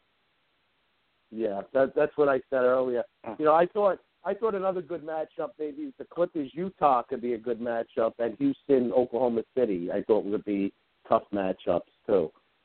Well, you, know, you mentioned Oklahoma. You mentioned Oklahoma State. and I was trying to explain to a young kid last night that what happened with Russell Westbrook this year. I waited 55 years to hear about it. Obviously, at my age at that time, I didn't even know about it. To see and witness what happened again. You may never witness what happened this year with Westbrook again. I agree with you. That could be a very intriguing series, depending on how well Russell plays. But he obviously needs Sabonis and Kanter and the guys around him to step up as well. Um, Yeah, but that could be an interesting series. I'm not. Uh, Uh, I'm not a total believer in Houston. Houston could sweep them, and I could be totally wrong. And I do like the Utah matchup. That Utah matchup could be very, very, very interesting. And you you think you agree with me on this that Westbrook should definitely be the MVP, No question. right? I, I, No, no. Can't say any And- question. Look, I, I know I, I I know Harden had a great year. I know LeBron had a great year, but think of what we're talking about. The guy averaged averaged a triple double, and Oh yeah, this is taking nothing away from Harden or LeBron. It's just the year he's having. It's just this is record breaking. This hasn't happened, like you said, in 55 years. I mean, it's you know, Who's the last guy who did it, guys? Who's the last person who did it? Oscar Robertson in six, 1962. Wow. So I don't, I don't even think that's a question then, right? I mean, Yeah. I mean, the question they're saying is Houston. They're saying Harden and Houston's got a better record and all that stuff. And Harden's having a great year, but you know, he averaged a triple double. I don't care. And he got the team lost Durant, who's one of the best players in the league, and they still made the playoffs. And he had this year. To me, you got to you got to give it to him. not only that, Russell plays. Russell plays. I think better. I think he plays better D than Harden, and also the guy comes and he gives a hundred and fifty percent every minute that he's in the game. I had. I was fortunate enough to see him play the Knicks this year. I've never in my life, and I've seen a lot of basketball. I've never seen a guy in my life who plays with more heart and soul, and honestly, a positive, not a negative, angriness when he steps on the basketball court. Yeah.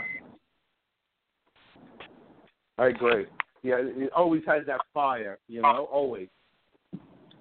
look, guys, I'm just going to jump in for a second because I have to hop. Look, have a wonderful, wonderful Saturday. Have a great time with your families and enjoy Easter, okay? Happy Easter. Thank you. You too, Pat, man. Thank you. I'll be listening. Thanks, man. So, Hello? uh, you know, and then we have the draft coming up. You know, this is going to be an interesting draft. You have, you know, you've got you've got the Celtics and you've got the Lakers, and you have I know you have a lot of Philadelphia listeners out there. It's going to be interesting. The Philadelphia and the Laker fans are going to be on their end of their seats on come lottery day to see whether it goes to Philadelphia or if that pick goes to the Lakers. And you and, and our man, Big Daddy, the big 76er fan, Big Daddy. You know? Yeah, so I mean, it's going to be interesting. And then obviously the big question in Philadelphia is, you know, Embiid. So I wish the kid nothing but luck because he's a beast, and hopefully he gets healthy, he stays healthy, and he really comes and delivers the potential, which I think is unlimited right now as a as a basketball player. I, the kid's just very good, and you put him with Ben Simmons and some of the other pieces around him. I think the Philadelphia 76ers have a nice thing going there. Yeah, I, I agree. They they're definitely going in the right direction. And then, and like you said, they're going to get that one more piece now this year. You yeah, know? so let me ask you, what do you think of your view about, you know, the Cleveland fans and Cleveland saying, well, it's okay, you know, we gave up the number one seed. We didn't need it. Yeah, they really conceded it. You know, they clearly conceded it because they they they clearly gave up there at the end of the year. They didn't put, you know, they sat everybody. I mean, they tried to win it, and then they lost a few in a row. And in the last two games, they just they sat everybody. Even the last day, right? I mean, you have a chance for home field. How? I mean, the Celtics ended up winning anyway, so it didn't matter. But you got to try to win. Wouldn't you? Wouldn't you agree? Yeah, and you know, look, and again, you know, again, Le- LeBron proved to everybody last year. You know, again, not MVP in terms of his talent, and you know, and what I said earlier about Melo playing, you know, out of over the top on an international basis. But I mean, the best player in the world is LeBron. But guys, you can't expect as this is the Cleveland fans. You can't expect LeBron to duplicate what he did in the last three games last year in the championship series. You just can't. Like, he's a year older. He has a lot more minutes on his body this year. Who knows? You know, maybe Superman could do it again, but you know, I just don't see it happening. I think LeBron could possibly wear down this year because Toronto, assuming they get to the next round, you know, they're going to throw a Ibaka at this guy for a number of games, and Ibaka can play defense. Yeah. And I gotta be honest with you, I think I, I I know you mentioned it earlier. I think I think the Hawks could be. I think the Hawks got a good chance against uh in here. I know like everybody's on the Washington bandwagon. You know, well, I think they have a nice little little three-headed monster in Porter, Wall, and Beal. You know, so that's Yeah, where I think That's the thing. Is you got to slow up Beal. You got to slow up.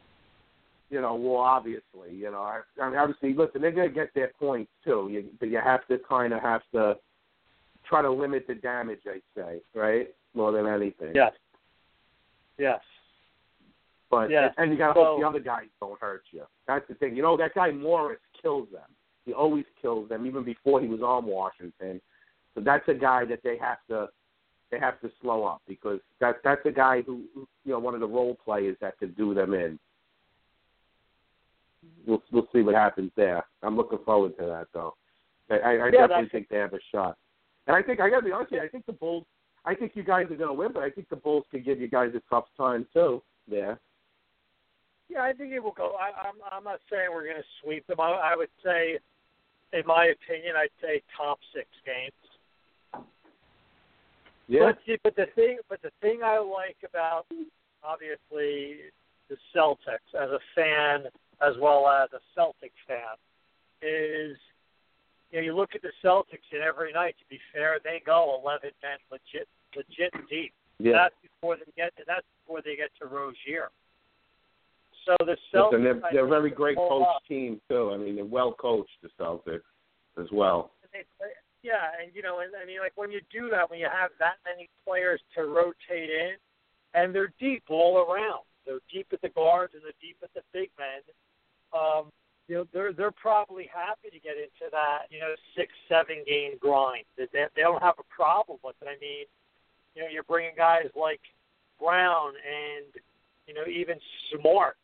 You know, so there's two very young, aggressive defensive players off the bench because Bradley's back, so Brown's not not not starting anymore, and you know Smart's not starting because you have Thomas and and Bradley out there, but you know that's they're deep, and then you throw a guy like Olynyk in, and you throw a guy like Green, and then you can throw a guy like Rozier in. You know they're okay. I don't know if the Bulls go as deep. Um, and let's face it, right? Wade is and again. Wade may come out and have an unbelievable season. Wade Wade's old. I mean, Wade's an older player right now, and older players in the NBA. You know, 30 years old in the NBA today, and you're done. You're out of the league. Yeah, no, it's true. That's why you got to. That's why they say you got to get your money while you can, right? They say these guys are greedy, but you know what? You could be out of the league tomorrow. You got to get your money while you can. And like we were talking about me and you the other day, that's why these kids come out of college early, right? Because you're staring at this payday, you know, and it's been your dream your whole life, and it's staring at you. How can you not take it, right? And risk an injury where it ruins everything for you. Well, yeah, like you and I were using the kid Giles from Duke, right? The kid had a right Yeah. and left ACL in high school. So, you know, I watched a lot of college basketball, like I'm sure everybody else. So what happens is the kid got better every every game. He got better and better. Similar to a kid who I happen to love out of Duke, Kid Tatum, and I said that a few weeks ago that he was getting better and better. So a kid like Giles, for him to go back to Duke, right, even with his injuries, he'll probably be a top ten pick. So I don't know what this NBA salary is now, but I'm a pretty simple guy. So why would he not go and take even let's just say he got a nine million dollar contract? Simple thinking, a nine million dollar contract, a guy averages two hundred and fifty thousand dollars a year over a thirty six year career. How many people in America could say that keeping things very simple? What? Less than one percent of the population. So should he do that and hope that his knees hold up and he signs another extension after being a good ball player and really making a lot of money? But if you go back to Duke and take a chance of blowing out his ACL and doing what? Like, let's face it, guys, right? Play a game, regardless of the sport, for a lot of money. Yeah. So you take the you take the money and you run. That's my opinion. You know, we could talk about education and all that, but you know, it's even with kids who get a good education today, and we're not going to get political here, but you know, jobs are getting tougher to come by, and specific jobs are not available anymore. So t- kids take the money and run. I know there's going to be a lot of people who probably get upset with me by saying it, but put your child in that position with the situation that I laid out with Giles, and you tell me what you would tell your son to do. Yeah, no, you have to. I mean, especially guys that are injured, you know, have an injury history, you definitely want to take the money because you get exactly. You know, if you have a major injury, you get one more major injury, you're screwed. You know, and now, so you you, you know, and you know, basketball obviously we're talking about that too. Football too. I don't blame football players for taking the money because you got you know you could be out of the league tomorrow in the NFL. Your team can cut you, you can get a, a bad injury, and you could be gone. You know, so football, I don't blame these guys for holding out football, especially because you know you got like you said, you got to get the money while you can.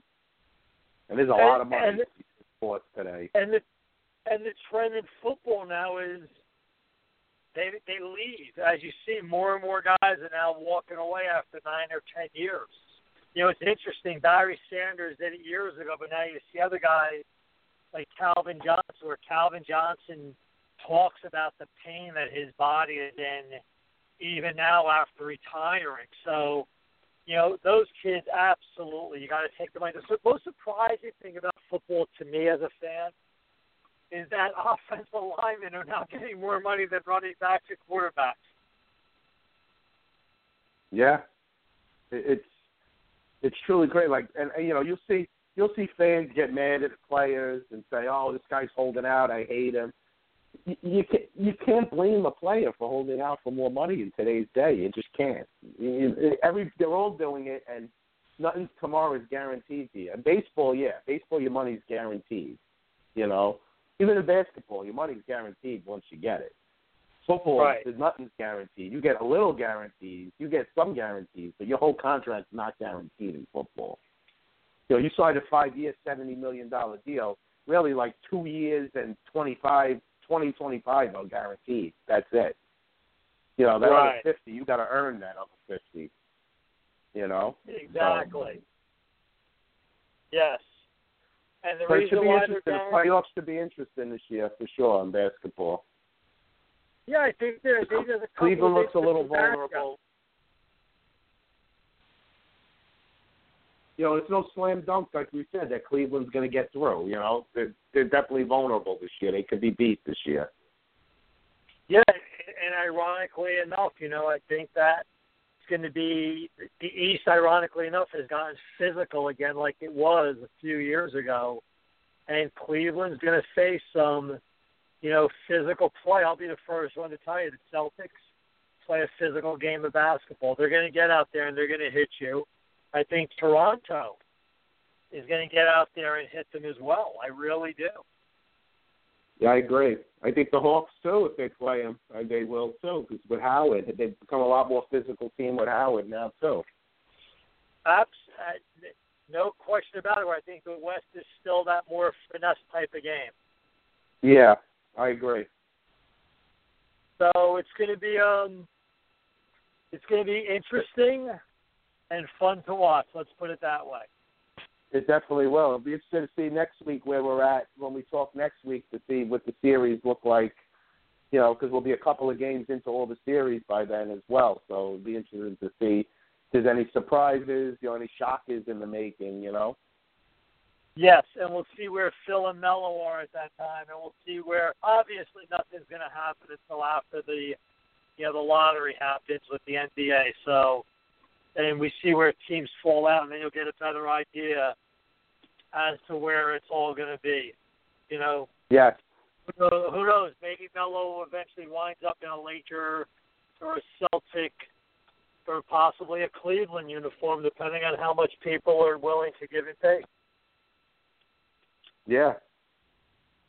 Hey, look, as a Celtics fan, when I take Melo, and again, I'd have to think about this because a lot of it comes down to chemistry. When I think about taking Melo for, you know, a, a cheap, a cheap uh, type of deal, possibly, but his salary is the thing that would kill me because you're holding on to that salary for a little bit more time. I agree. But Anthony, I'm gonna have to hop, buddy. Great talk. Thank you. Thanks for calling as always, Sal. I appreciate it. You know, I've been a little bit out of it for a little bit. The last thing I'm going to leave you with is our conversation with football. If Cleveland takes anybody, but that kid from Texas A&M, if you're a Cleveland Brown fan, change your allegiance. I agree. I agree. It's time to flip out if that happens. Exactly. They better take that guy, and then you got the number 12 pick. You can get a quarterback, or you can move use your extra picks and move up. And I'm going to talk Amen. to Doodoo Brown. Doodoo Brown, our Giant Insider, is going to join us in a couple of minutes, and we're going to we're going to ask him about that. What he hears, if he hears anything on that, any new rumors on that. All right, Ant. You have a great weekend. Enjoy your You too. Have a happy Easter, you and the family, and I'll speak to you. I'll speak to you during the week, and definitely next week we'll talk more NBA playoffs.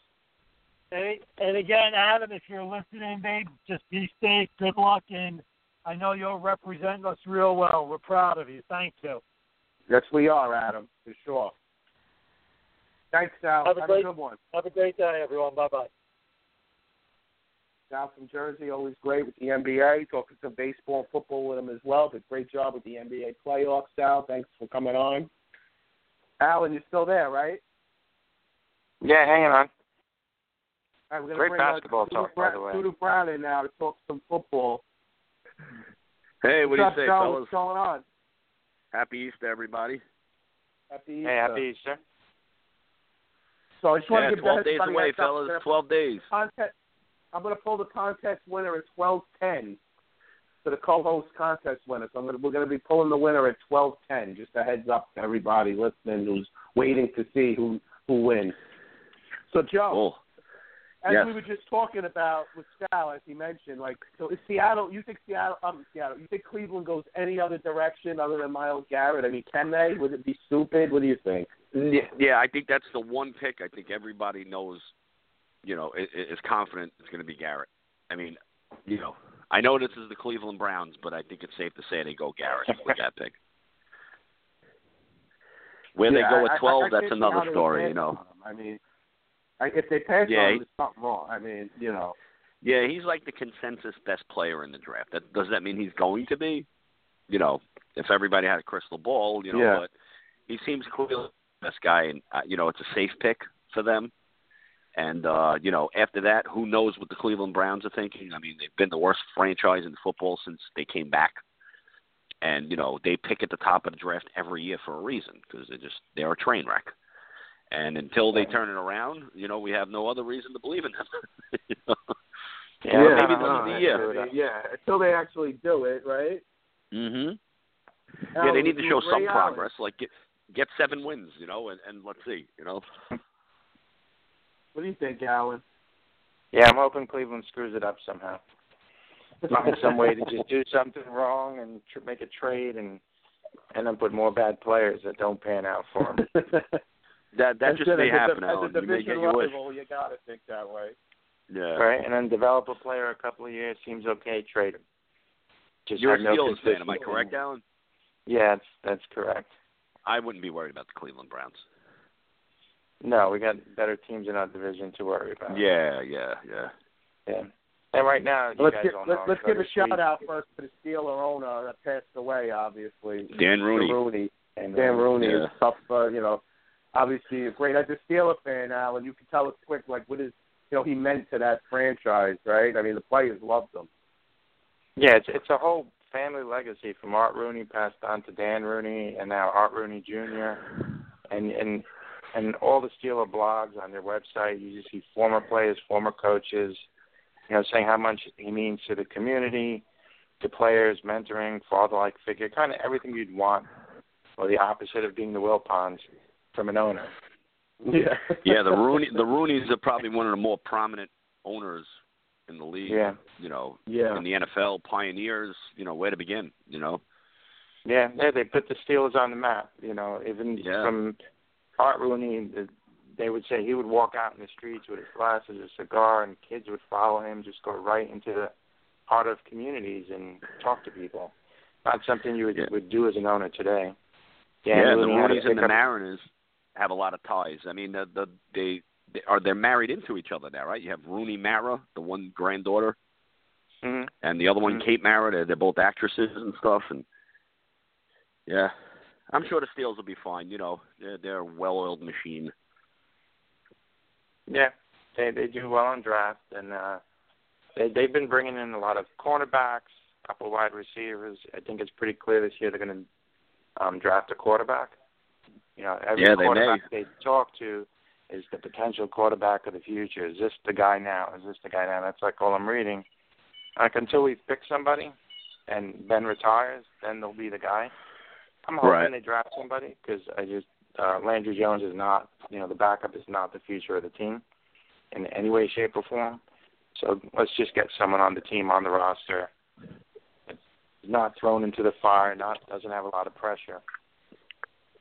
We, yeah, we all know replacing franchise quarterbacks. The Giants are going to go through the same thing. Spoken Yeah. to Mojo, the Dolphins trying to replace a Marino. It's just not easy. The, the Steelers from Bradshaw to Benton. It's not Yep. easy. No, it's not often you get a guy who could hold it down for ten plus years. You know what I mean? Regardless if they win Super Bowls, you're lucky enough to have a guy who could start for ten years. You know, look at all the teams with quarterback problems. There's more teams with quarterback problems than there are stability. Right. It's it's a difficult position to fill, and get a guy that you can say, okay, we don't have to. We're, we're drafting backups. We need someone to spot them if they're out, and you can focus on the rest of the team. And that's really Yeah. what you want out of your quarterback draft, and out of your starting quarterback. When you get it, it's it's hard, and when you lose it, there's a lot of pressure on that replacement. Sure. And the rest of the team, you know, they got to pick up the slack as well. Right. And it think seems like just good it is. yesterday these guys were drafted, Big Ben, Eli, and Rivers, and here they are, you know, winding down, uh, you know, and and we're talking about replacements. Funny how time flies. It it did. I I like would like Ben to play another ten years, and I think that's why he started with. I might retire. I don't know. The fans' mindset, it, it's not there for post Ben, not yet. And Right, at least right. finally, we're we're crossing that bridge as a Steel fan. You know, Ben's not the of the of the all the quarterbacks. I think he's one of the best, but not the best. But he's Right. been the guy, and and it's hard to move past that. You know, he's got us to playoffs. He's got us uh, two rings. We had to watch him lose a, a Super Bowl, but you get there, and you know you're competitive with him. And the guy's a winner. I think anybody would sign up for that, Al. If somebody told you you're drafting a quarterback, you're going to win two out of three Super Bowls and get ten plus years out of him, what GM Exactly. wouldn't take that? you know, Right? It's Yeah. better than most franchises, unless you're the Patriots. sure is. Yeah. Yeah, I can't wait for this draft. Twelve more days, fellas. Twelve more So days. So speaking of the draft, Joe, what do you think? So let's look at the Giants first. What do you think the Giants are going for? What what do you think the Giants are going? Well, I mean, you know, the obvious need is an offensive lineman. We all know that. Everybody's been talking about it and stuff. But I, I my gut feeling, and I'm no draft expert, but my gut feeling is there's no, there's not going to be an O lineman there they value high enough to take there because I think anyone that they they feel worth taking will be gone already. And uh, something just tells me they're going to go defensive line. I just feel like they're going to beef up the D line. Maybe an edge rusher, you know, or maybe a defensive tackle now that Hankins ain't coming back. That that's just my gut feeling. You know, I, I just hope they take the best player available. I mean, the one, the two positions I think we we can honestly say they probably won't take, but I mean, listen, you never know. Is wide receiver and a cornerback. Uh, anything else, I think you know they're open Yeah, I don't Maybe we'll actually see them take a linebacker. Sure, I, I can't see that. Yeah, I, that's the one. Those are the two positions I just don't see them going in the first round. And I would I be shocked they take a quarterback? Not totally. I don't know that they would take one in the first round though. You know, maybe if there's someone they really like in the second, third that's there that they really feel they maybe they could groom. Yeah, then maybe. You know, I'm interested to see. You know, the Giants never tip their hand. That's one thing I got to say. You never really know what they're thinking. You know, you just never know. Like no one really thought they were going to take Eli Apple last year. You know, he you knew he was on their radar, but you know, you asked a lot of Giant fans, they would, no one would have thought they were taking him. So you really just never know. You know, the year they took JPP, they, had Osi Umenyiora, they had Tuck, they were deep on the D line, and yet they took one anyway. So you just never know. You know. That's probably a good way to, to play the draft because you know your opposition is looking at who you might pick. Right. And and right. it, it impacts who's left when you're picking. And that tip Yeah. in your hand, the player you want might, you know, maybe it makes it more likely they're available. Yeah, I mean, and one one team could take you know come out of left field and make a pick that no one saw coming, and that could just change everything for everyone. You know, it affects everybody slotted below them. You know, Yeah. so that's the fun thing about the draft. You know, and uh, you And know, look maybe at we'll look what some happened trades. with Rivers and Eli and Ben. You know, the Steelers thought they were going to get Philip Rivers. Right. You know, and right. trades happened, and kind of each quarterback went where they belonged. I think. Yeah, they all fit Um, where they went. Yeah. Yeah, they did all. You know, Ben is definitely a steel type guy. Eli, I thought was is perfect for I the just Giants. told her. Yeah. got and if a- any any one of those three would have ended up in San Diego, would have had the same results. Like if Rivers would have went say to the Giants or the Steelers, I'd say he'd probably have at least one ring, probably. But either Yeah. of the two, and say Eli or Ben went to San Diego, neither one's getting a ring. It's just because of the organization itself. I mean, Giants and the Steelers are just class organizations where the Chargers are the Chargers. You know. Yeah, and all three quarterbacks had the talent. I, I just Right. felt the personalities ended up in the right towns. Yeah, they did. They did. They did. And I, I- I've seen numerous interviews with Ernie Accorsi, and you know he said like the Giants were probably going to take Big Ben, but once they knew they had a shot at Eli, they rolled the dice, drafted Rivers, and the rest we know Mhm. is history. Right. But It just shows you how crazy things can go, and that's you know all quarterbacks. Let alone Yeah. making a trade for a different position. You know, this is three talented quarterbacks. Ben probably least time playing in college, and somehow it all Right. worked out. yeah, and it goes to show what a difference it makes, like the team that dress you. How you know what I mean? Like could be all the difference of a, you know, yeah, exactly. Your success, possibly a Hall of Fame career, as opposed to, you know, just a career of mediocrity.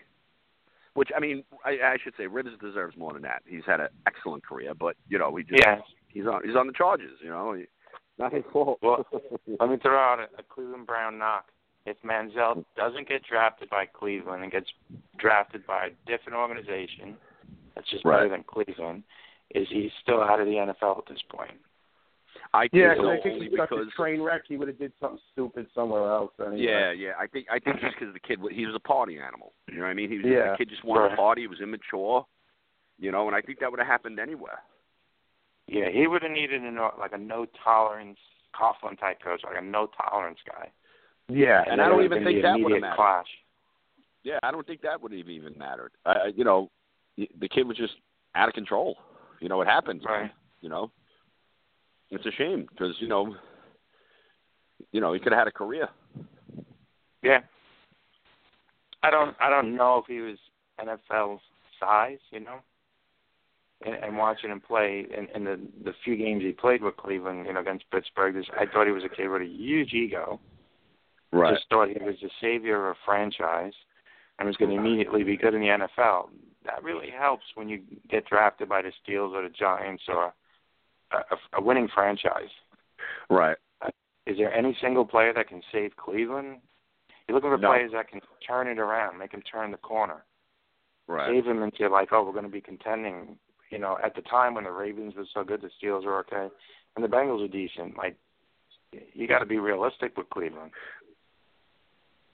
Yeah, well, I think with Cleveland, you know, it starts from the top down. I mean, all these other teams you mentioned, like the Steelers, the Ravens, these are great organizations. They draft well. You know what I mean? They, they Mhm. know what they're doing. Like Cleveland is hitting the reset button every two, three years. You know, they got a new regime. There's no stability. You, you know, so and and why should you have any faith in Hue Jackson and what they're doing now? You know what I mean? You know, until they Yeah. prove otherwise. You know. But if Manziel say did have his head screwed on straight, I don't know that he would have been a good pro. But you know what? He would have had a job. You know, if not a starter, he would have been a backup somewhere. He would have been doing something. Right. You know, because there's always room for a quarterback, even if it's a backup. You know, there's never enough of them. Yeah, every team has three, right? Pretty Mhm. much. Yeah. He'd be getting paid somewhere. You know, he had legs, he had a decent arm. I just saw his size as an issue and his ego. Right, right. I mean, his This is a ego guy that could have worked to his advantage if he wasn't so unstable. Like you know, confidence Yeah, is never a yeah. bad thing, especially in a quarterback. Confidence but is a he, good thing. Yeah, confidence. Is a yeah, good it's thing, great. But You got to be able to control. when you're a it. party animal, yeah, you know, when you want to party and go out in nightclubs and doing cocaine That in the bathroom, the people taking team, right? I mean, come on, man. You know, It, it impacts the whole team, and and It it's sure one does. position guys look up to.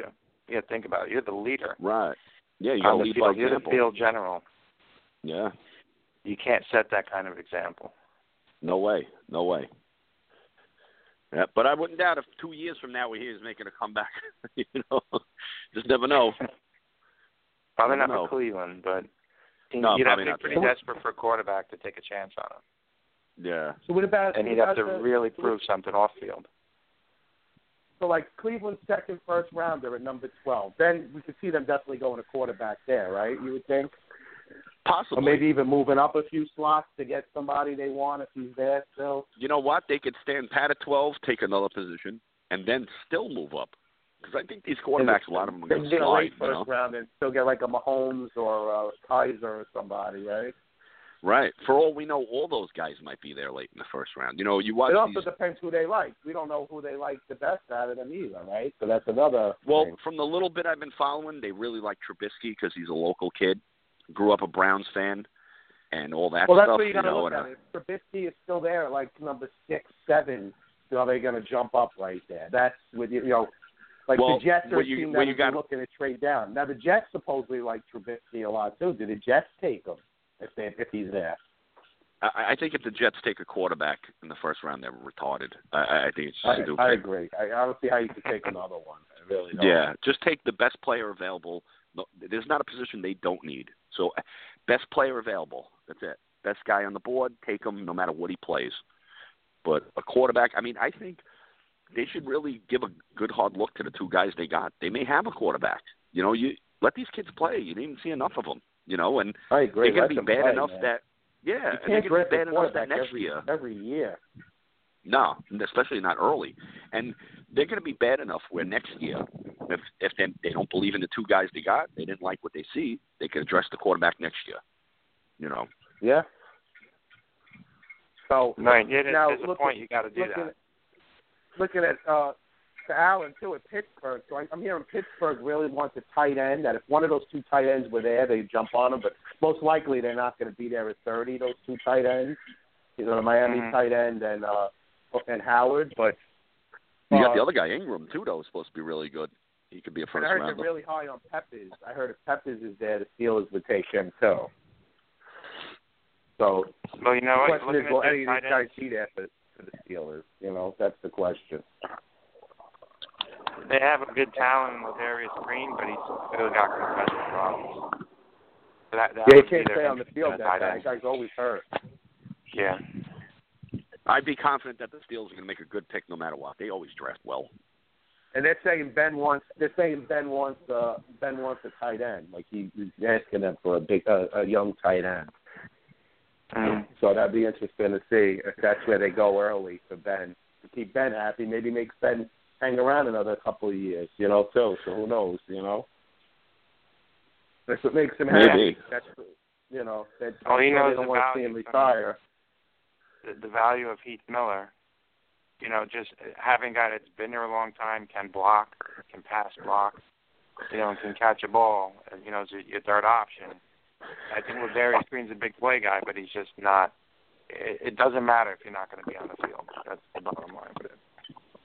I can see the Steelers going linebacker. You know, with Timmons leaving, and uh, I can see them going linebacker. And there'll be a Yeah. you know a nice batch of them down there where they pick. Yeah. Their their key positions and the guys they've been inviting into camp have been corners and a couple of wide receivers. I think that's a lot with uh, their concern with Martavis Bryant and the NFL Right. not reinstating him yet, and and possibly starting without him. I, I, I don't know what what's happening there, why he's not reinstated. He's just supposed to have supposed good news, but not yet. Good news, but not yet. And Martavis Bryant was a big part of their offense. Yeah, yeah, they're going to need someone else. You know, can't go to Brown all day. No, Great. just Brown and Bell, and, and it, it was a problem. They didn't have enough receivers around Brown. a young kid they drafted, Demarcus Ayers, but he's not tall. So Bryant, a, a player like Bryant, that's probably why they picked up the guy from Buffalo, right? Tall guy. Yeah. I would like honestly, I would like to see uh I would like to see Pittsburgh grab a tight end there if he's if one of those guys are there. If, Yeah. If not, I, if not, I'd like to see them add. Uh, I wouldn't mind seeing Pittsburgh add a, a, a secondary help, more secondary help. If not, or do they try to replace Timmons? Because Timmons left, and they look for another linebacker. Yeah. Uh, well, this, this is There's a a lot of cornerbacks. the. So I personally Yeah, think the Giants should go linebacker. In my I, my opinion. I think they might. I think there's a good chance they might. You know, if the right guy's there who they like, you know, they value him enough. I, you know, I'd like to see it. I've been crying for it for years, but you know, until they do, uh, yeah, Yeah, we'll I'm see. I'm expecting So it's going to be Steelers to pick interesting. But, you know, next week, obviously, there's no show next week to do a real mock, but we're gonna. I'm gonna do a. We're gonna. I'm working on doing a special this week, one night during the week. So maybe we could all get back together. We'll get Pete on here and do like a, a draft mock special before uh, the before the draft. You know, the following week. If, if you guys, you know, I'll work out a time with you guys that works for you guys. But I think that'll be fun if Yeah. we go through a whole first round or something and try to you know project the first round and stuff. Yeah, that sounds cool. And uh, you know, I want to get it a little closer to the draft because we may get trades and stuff. So I'd like to do it, you know, sometime before the draft. But obviously, I'm not doing a show next Saturday because Anthony's birthday. But I want to. I'm gonna do a. I'm gonna pick a day during the week to do like a special show. Maybe we and we'll do a, just like a special football show. It'll be all football. I don't think there's going to be any trades before the draft, but during, I think there's potential. I mean, you know, obviously the But, you know, Garoppolo thing. last year, the big trade happened with uh, you know the ten, the number one pick, where the Rams traded up uh, the number one pick. It happened about this Right, time, right. about a week or two before the draft, right? Yeah, something So- like that. But you know what? I don't think there's, you know, those were for quarterbacks, and I don't think anybody's that desperate to move up for a quarterback. The only team that would is Cleveland. They already have the first pick, right? Yeah.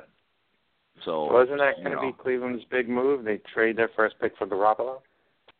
Oh my God! If they do that, I mean, I don't Just know. leave- They oh, deserve to they be the Browns. No, well, they got Garoppolo. they got a first rounder to take Garoppolo.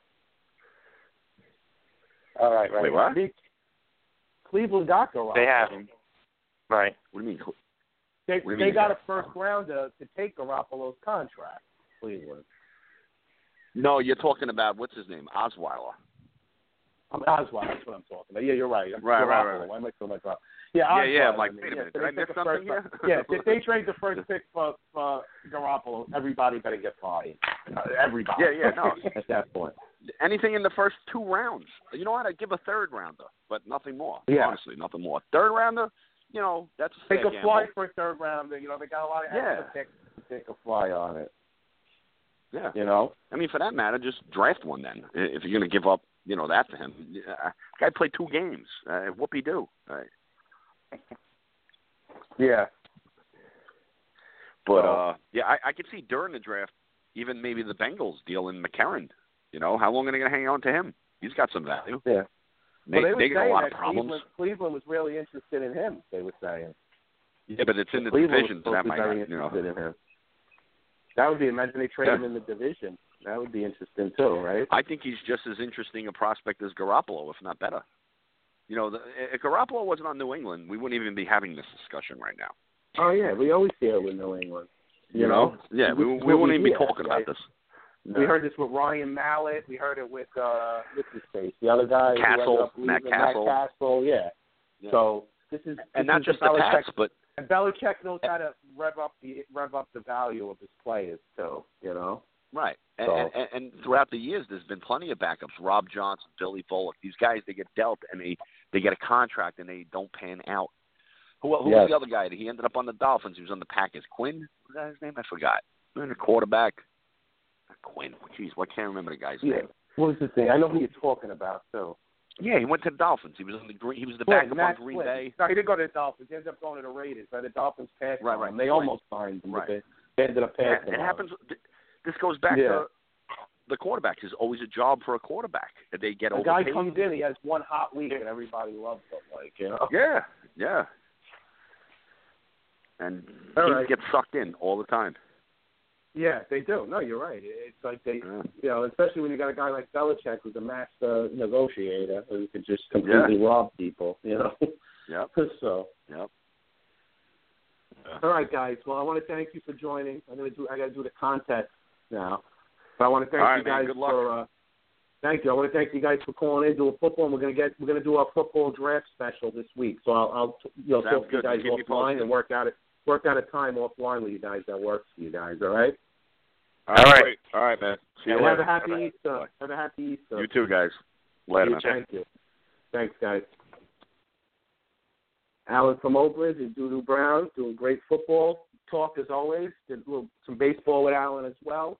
And he was on during the basketball segment, but then a great little football preview. And we're going to do a special this week, a draft special with me, Joe, Alan, and Pete. So it'll be a, a very uh, a fun draft roundtable to go around the draft.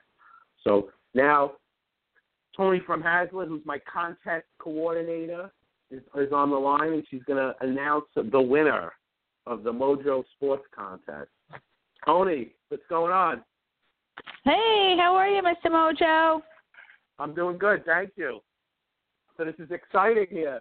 I'm going to play a drum Isn't roll. it? here. I'm going to play a drum roll, I mean- and then you're going to announce the winner. So this is for the first ever Mojo Sports Show co-host contest. The winner is going to get to co-host the May 13th show with me. We'll just be talking about all the top news in sports. It'll be a lot of fun, and it's a great opportunity for somebody who loves doing this, like I do, to get a chance to get on the air and, and you know have some fun. So it's very exciting. We had a lot of entries, and your winner has been selected. And you know, without further ado,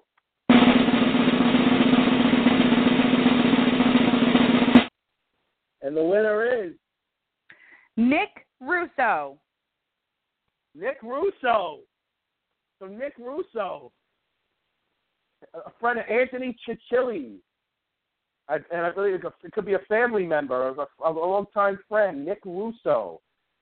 So very uh, exciting for Nick Russo, and I know he's uh he's very in, into this, into podcasting, into ra- sports radio. So he's uh you know he was looking to get involved, so he's definitely a good opportunity for him. So it's going to be a lot of fun. So I'll be reaching out to Nick Russo, and uh, you know we'll be setting up the May 13th show, which is going to be a lot of fun.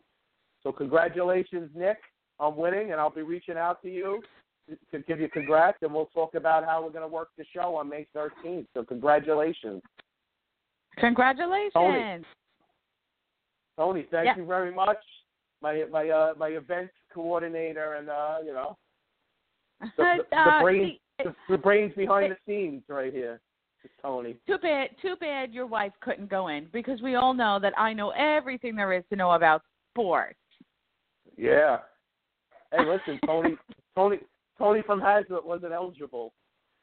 That's right. That's right.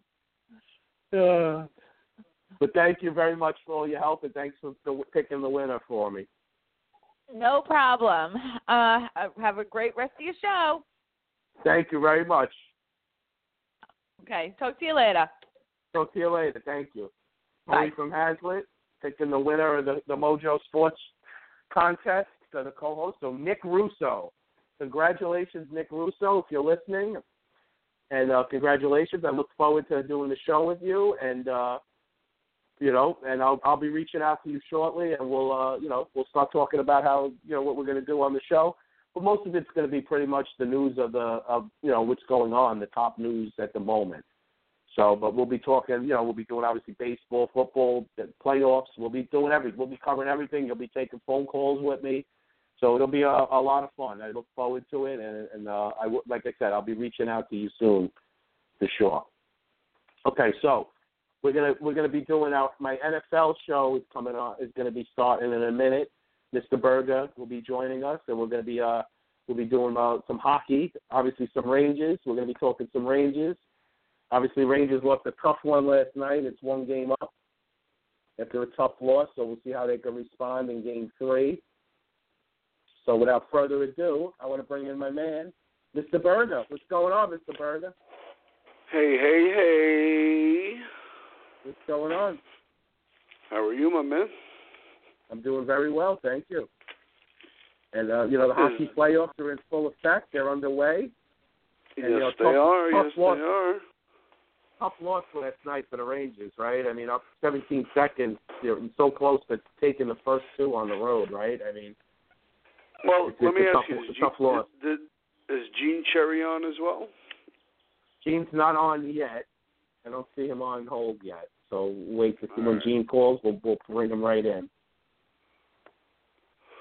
But yeah. All right. So, so let's just dive into it. So yeah, so let's dive into it. uh, Obviously, the Rangers took game one, two nothing, and then yesterday, obviously, a tough loss. You know, the lead with 17 seconds left. It's a tough, tough loss to swallow. But you know, they still got the split in Montreal. How do you feel after the first two games?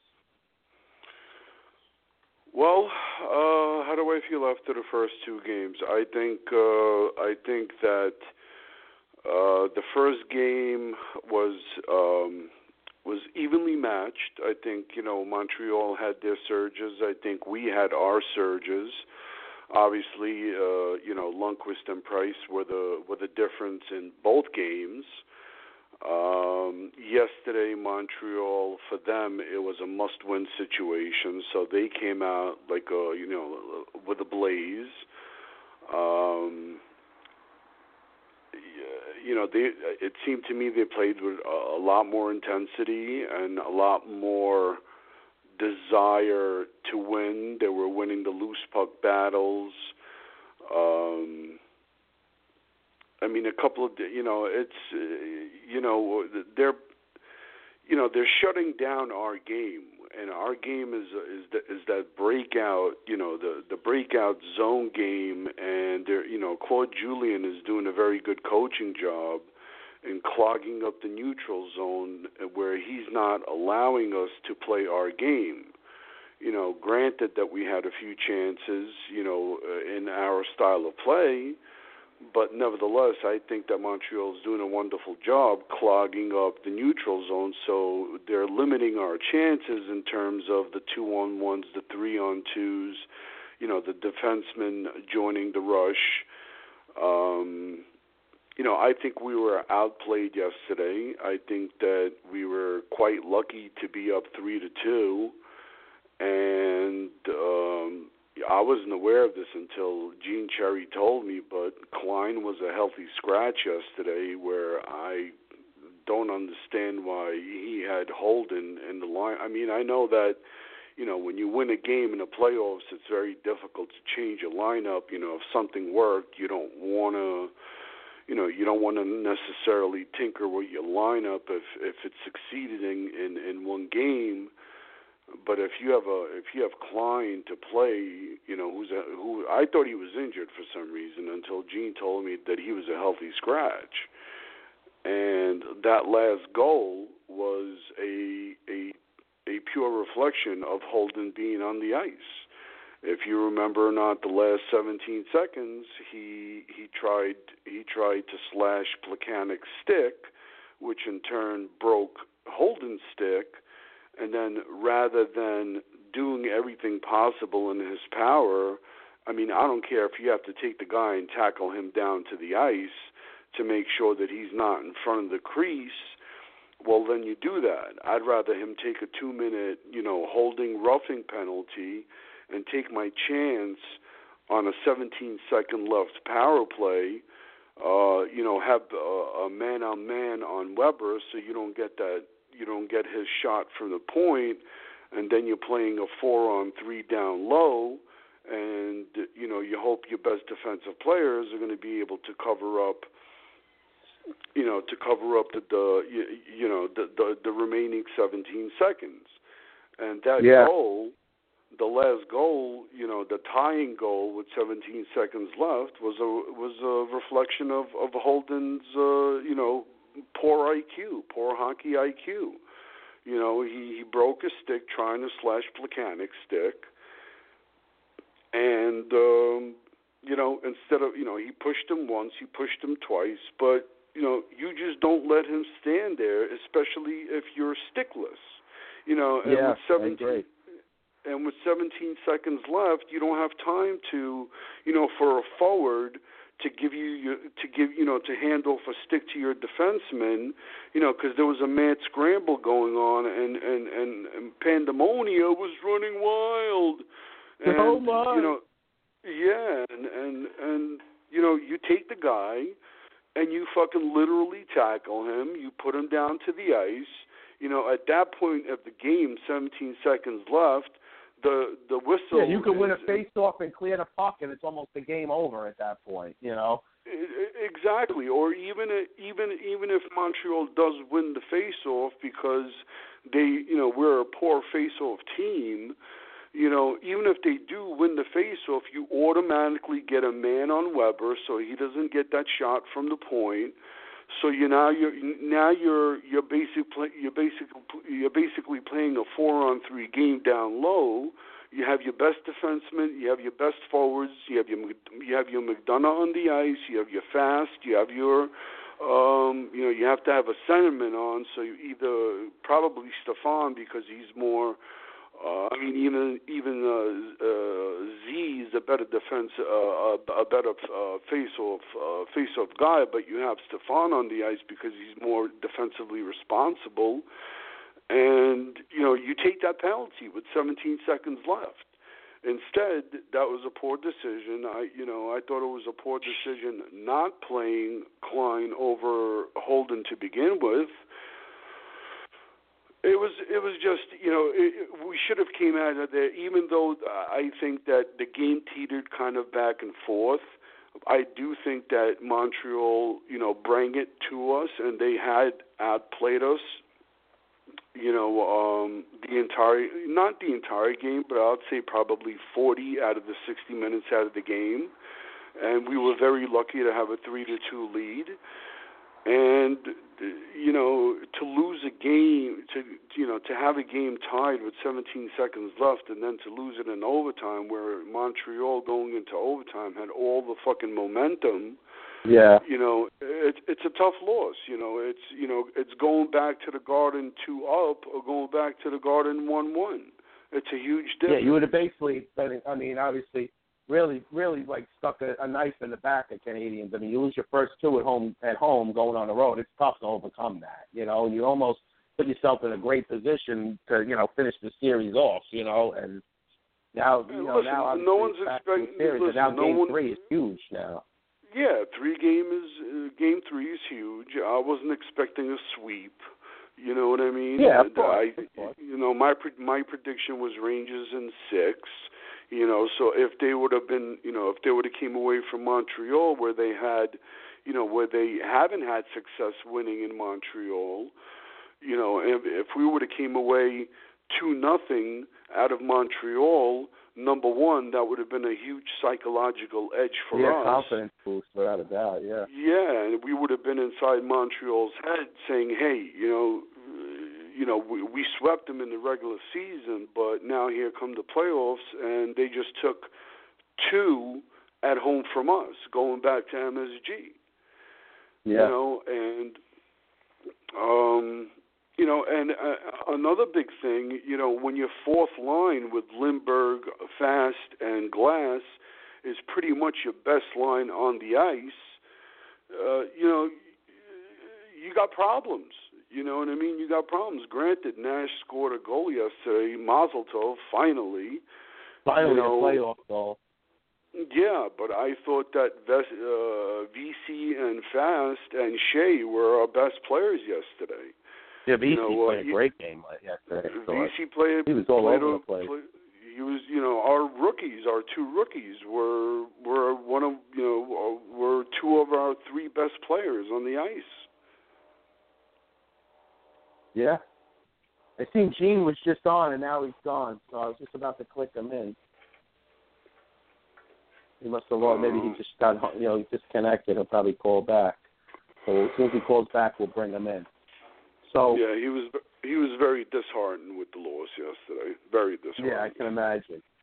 Yeah. So you know, obviously, you know, I was saying Grabner looks pretty good so so far in the series as well, and uh, you know, obviously that as I said, that last goal that should have been he should have took the penalty and avoided that goal, and then in overtime, obviously, I mean, both goalies made some great saves in that overtime, especially right before the ending. I mean, both goalies made some great saves. Price made two great saves on one end, like a couple of minutes before that goal, that the Rangers had a couple of chances to win that game. Well, and then look, go, ways, listen, Lundqvist going made some going great into saves. I'm sorry, I, I, 50 I don't. I don't I don't mean to interrupt, but going into the series, we knew that the goaltending was not going to be the issue.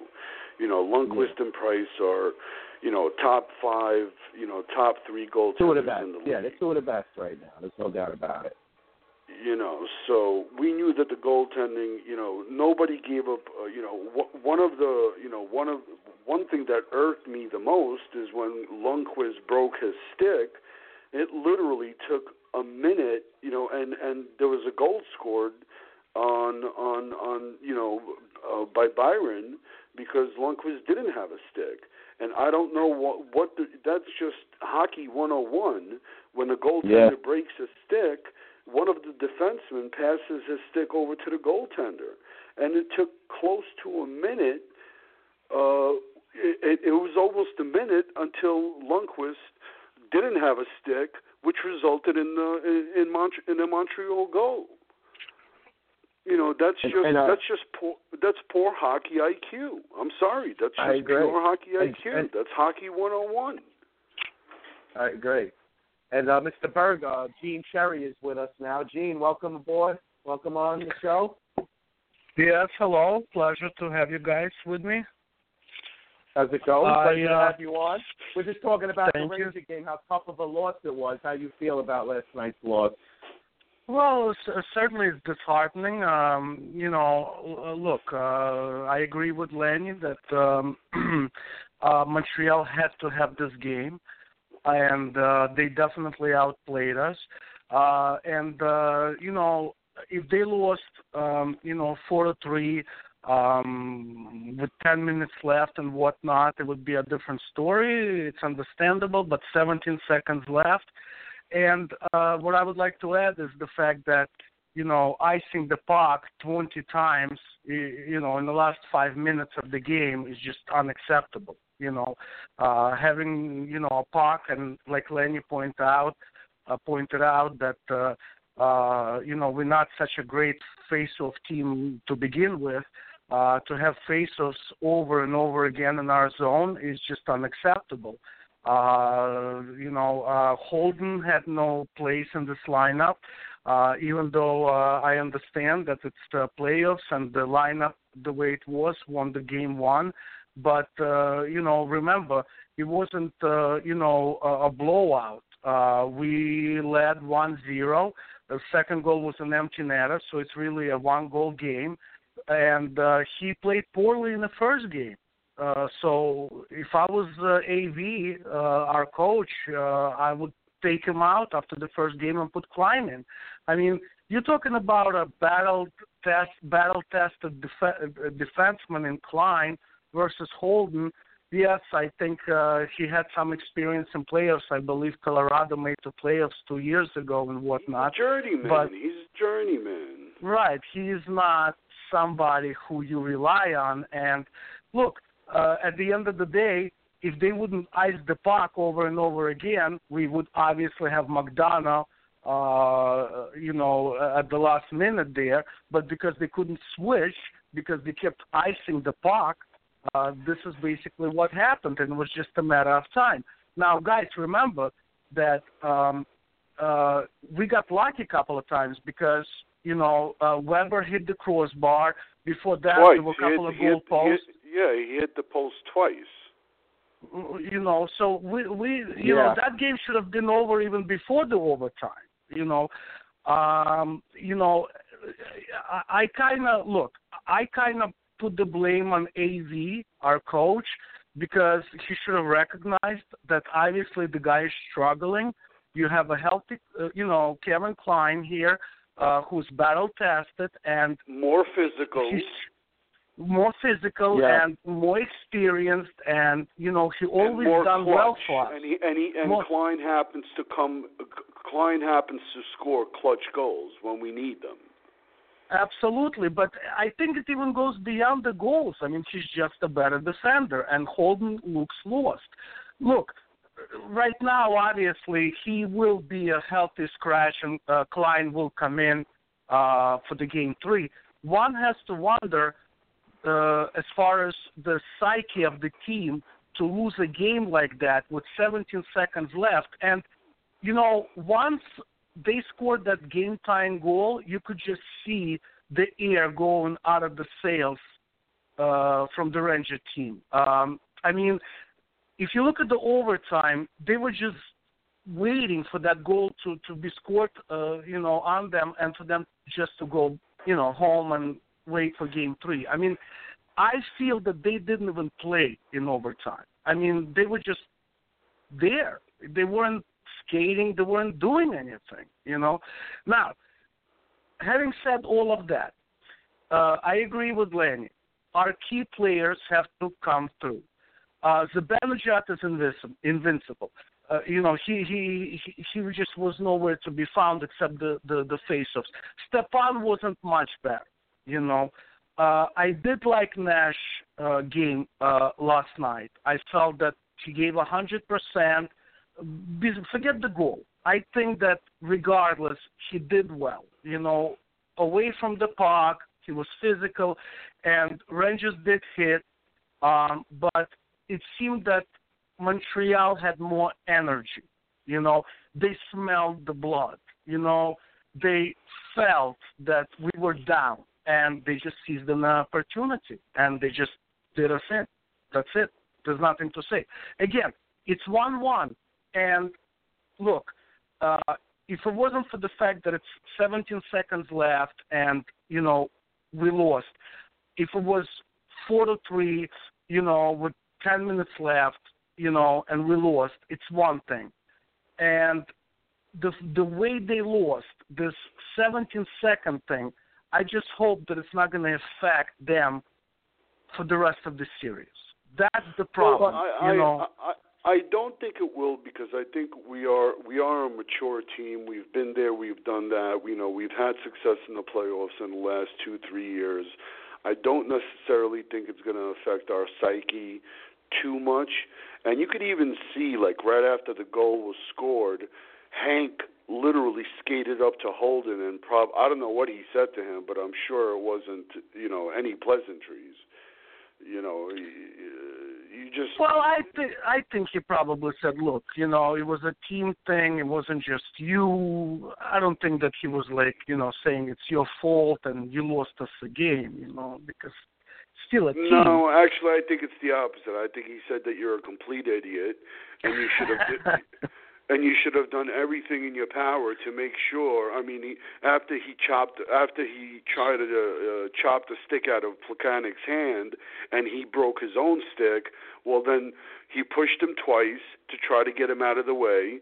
But at that point, you just take the fucking player and you just wrestle him down to the ice. And if you take a penalty, you take a penalty you know, uh, it, it, first of all, number one, it gives you the opportunity to make a line change. Number two, uh, uh, one one thing that also did hurt us was AV taking that time out at the seven minute mark, which which basically uh, eliminated us from taking a timeout with 17 seconds left to set a play you know, just in case, you know, this one wins, that one wins, what do we do, what do we position, blah, blah, blah, blah, blah. I understand at that particular time, you know, that line was gassed because of, an icing, but, you know, that timeout with seven minutes left also had a big effect on that last 17 seconds because, you know, we iced the puck and we had to have that same group on the ice defending, you know, uh, Montreal's top line, you know, the best scorers. Well, honestly, look, we're playing a Monday uh, morning quarterback right now. Um, you know, uh, at that point, nobody knew that it's going to go to overtime, this, that, and the other thing. Um, like you said, um, they were guests, and you know, uh, again, it all comes down to the fact. The bottom line is the, what I believe in. Holding aside, okay, the fact is they kept icing the puck through the entire game, I mean, it got really bad at the end of the third period with the icing. But if you look through the entire game, icing after icing after icing, you just can't do that. You can't do that. You know, you especially can't when win you're games fa- especially when you're a poor face-off team. Right, right, right. Absolutely. And look, I agree with uh, Lenny as far as uh, uh, uh, Julian. Uh, you know, uh, they were clogging up the middle, and it was hard to have that breakout pass. A hundred percent, he recognized what his team needed to do. You know, again, the series is tied one-one.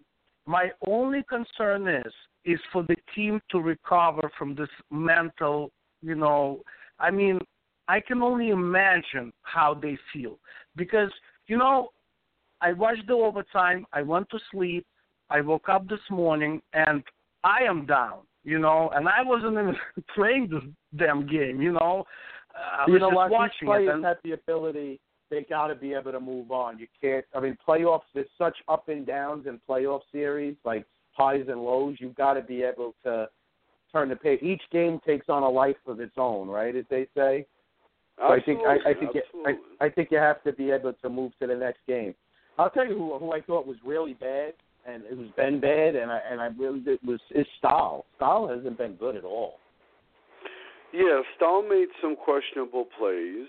Uh, I do agree with that. Like I said, I think that the uh, the three best Rangers yesterday were Fast, uh, Vesey, and Skjei. Skjei has just been incredible for us. He looks like a veteran out there playing for us. Uh, we had a lot of missed shots on net. Uh, I don't think. I think we need to. I think we need. I mean, even though we're not a physical team, but you know what? You know, Zuccarello's been run at least four, five, six times in the last two games, and I think there needs to be some type of retaliation to that.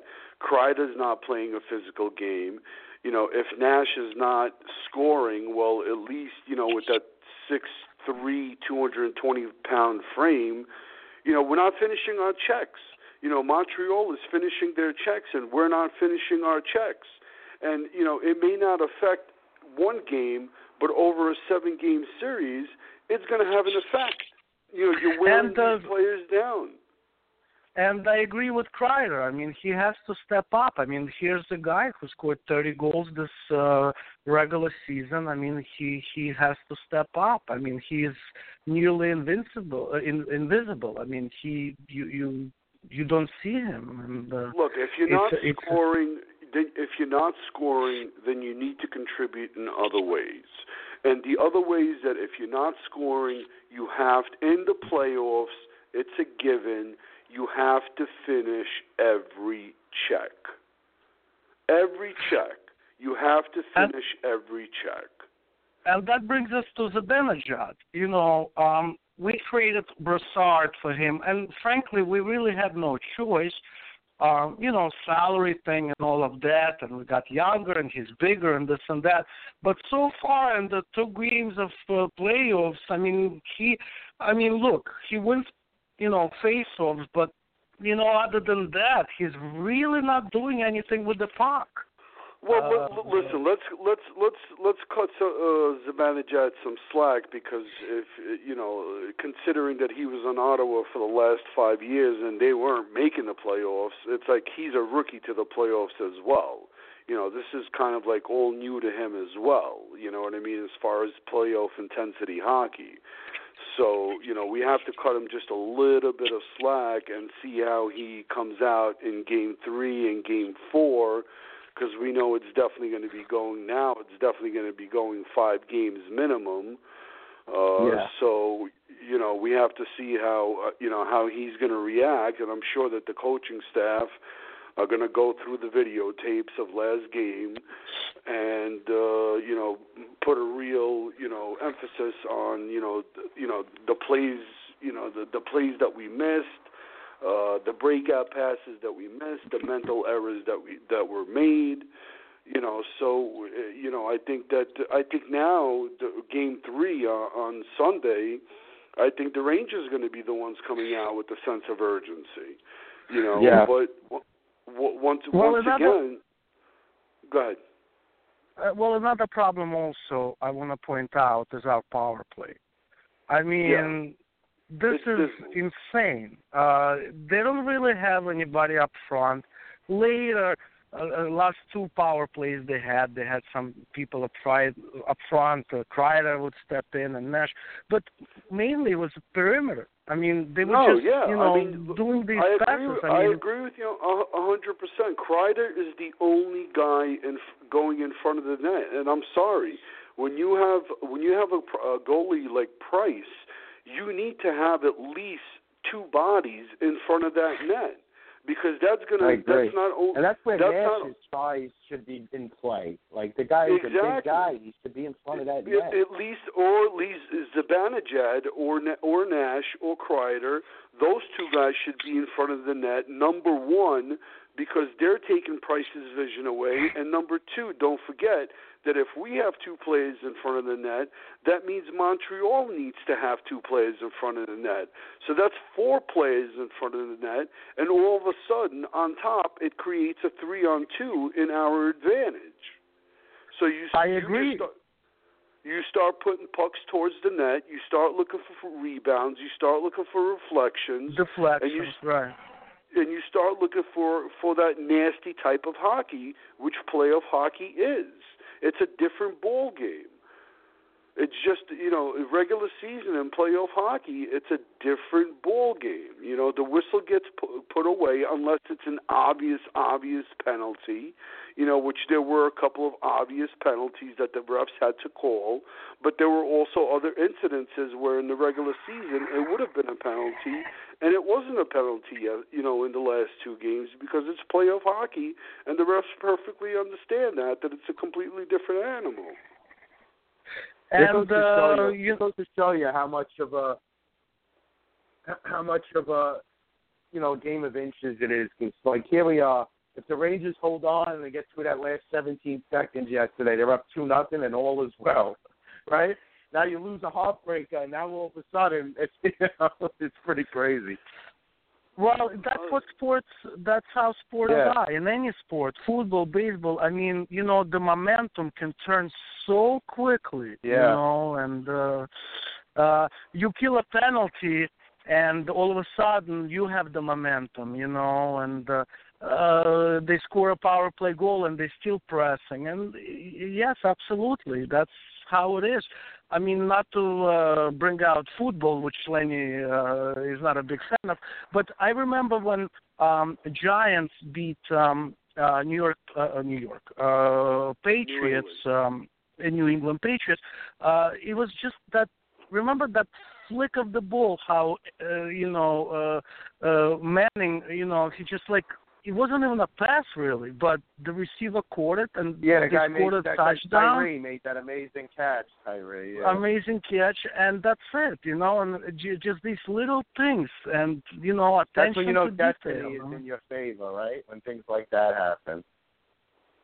Absolutely. Again, look, uh, this if if I didn't see last night's game and um, the series is tied one-one, and we went to their house and we got the game, we played the game out of it.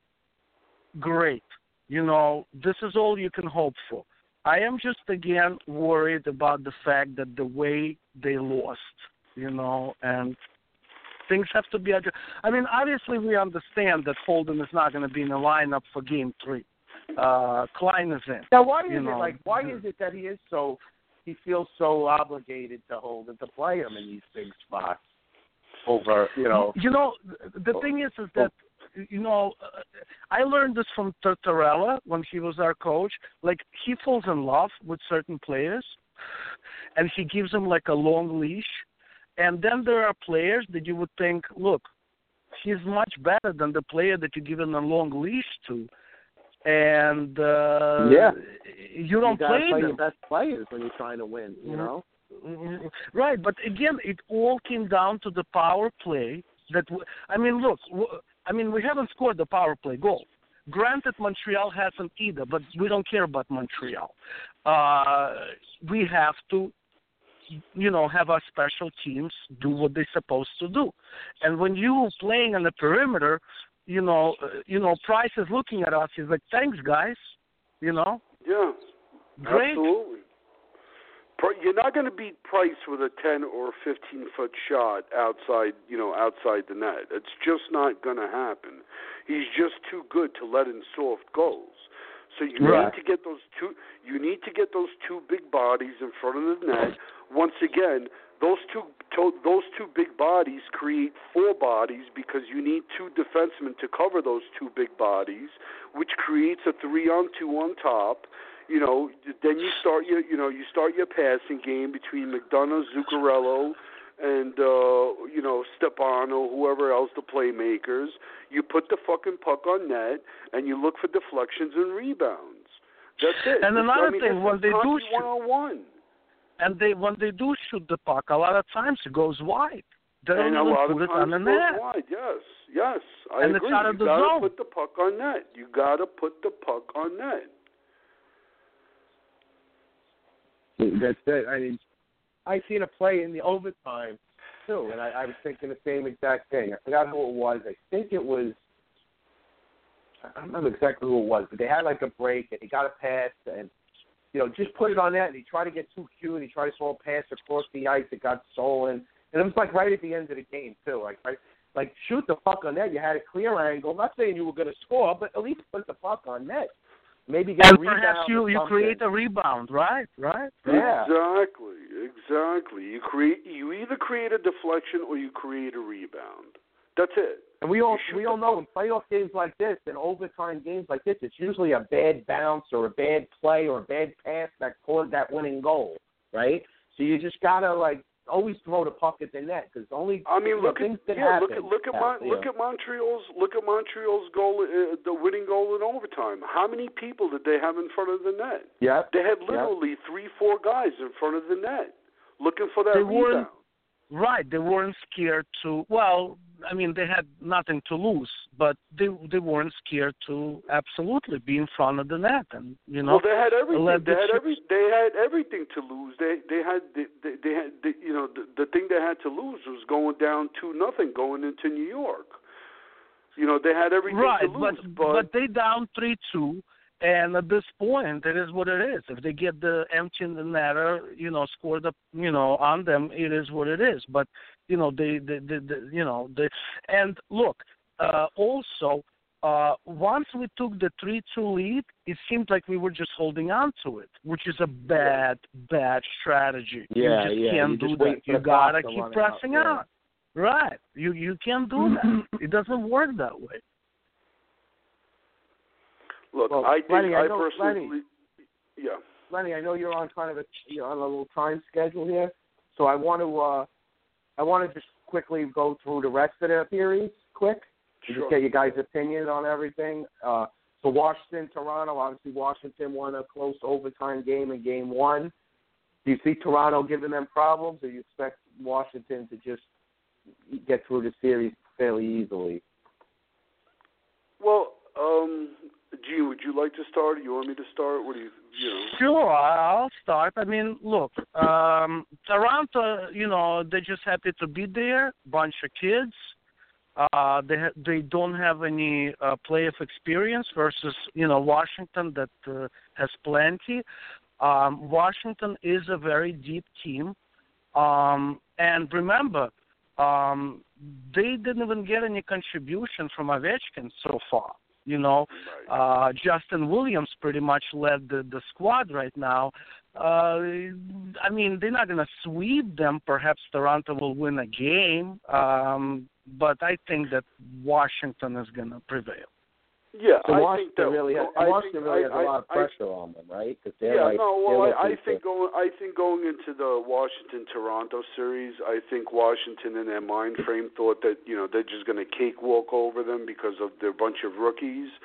I think that uh, Toronto played obviously their heart out, and they played their you know. Uh, you know, and Washington kind of took it for granted. I think Washington's going to be a lot more prepared for game, you know, for the rest of the games knowing that you know Toronto is not just going to come out and make these rookie mental mistakes. I think they're going to step up. Uh, you know, they're going to step their game up and and take them a little bit more seriously. Um, I'm not sure if I see uh, Toronto winning uh, another game, and if they do, they may win one one, and it's going to end in five. I agree. I agree. But it's definitely a team of the future, Toronto. I think that For they sure. they definitely finally in the right direction. They have a lot of talent. Uh, you know, uh, I'll be honest with you. Um, never thought much of Kadri, but uh, you know he developed into a decent player. And Yeah. uh, you know, with Van Riemsdyk and Matthews and uh, you know these guys, uh, it should be a good team. Absolutely. They will be. Yeah, and they still have this kid Kapanen coming in next season, who's supposed to be Right. pretty good. So, uh, you know, they're, they're they're definitely you know Winnipeg, uh, Toronto. They're these these are definitely the teams of the future because they're just loaded with talent up front. But you know, let's get off that subject. And like like you know, like Porky said, let's get back to the rest of the league. Um, as far as let's let's stick to the you know to the East Coast. Um, I mean Pittsburgh. I'm I'm very surprised of how you know how easily they're handling Columbus. I thought Columbus would give them a little bit more of a challenge. Uh, So what do you think I of that cross check last night from Matt Calvert? Did you see that play? No, I actually I, I did not see He broke his play. stick over Tom Kuhnhackl, and, and then uh, and then he hit him again. Then he punched him again or whatever right after. He may get suspended over it. I mean, it was a clear cross, a bad, a bad. It was a bad cross check, like pretty bad. Yeah, I didn't see that play, so I can't, you know, I can't comment on it. I didn't see that play, but I mean, it seems like, you know, uh, it seems like uh, Playoff hockey, you know, right? and well, that's number one, it's playoff hockey. But it seems to me like uh, Pittsburgh's on the mind frame. They're playing pond hockey with uh, against one of the best teams in the NHL during the regular season. And so far, Columbus can't find an answer, you know, on on on how to stop these guys. And uh, you know, so I don't know. I that that may very well be a sweep or a five game series as well. You know that. Yeah. I mean, you know that's. and look on- at on the- Fleury. I mean, he's seizing an opportunity. You know, I mean, Yeah, he's playing well as absolutely. well. Absolutely. Yeah, no, he is, he is. Absolutely. It's a good thing they didn't trade him away at the trading deadline. Yeah. Well, they would be screwed if they did. Absolutely. Yeah, they'd be completely screwed.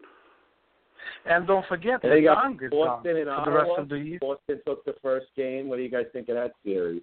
Gene, you can go first. Yeah, Boston. I think Boston's gonna take it. I mean, I think Boston's going to take it as well, but I think it's going to be. I think. Um, I think Ottawa showed that they're not going to be a lay down in this particular series. Um, I think it's going to be a hard fought series. You know, Ottawa's not a bad team.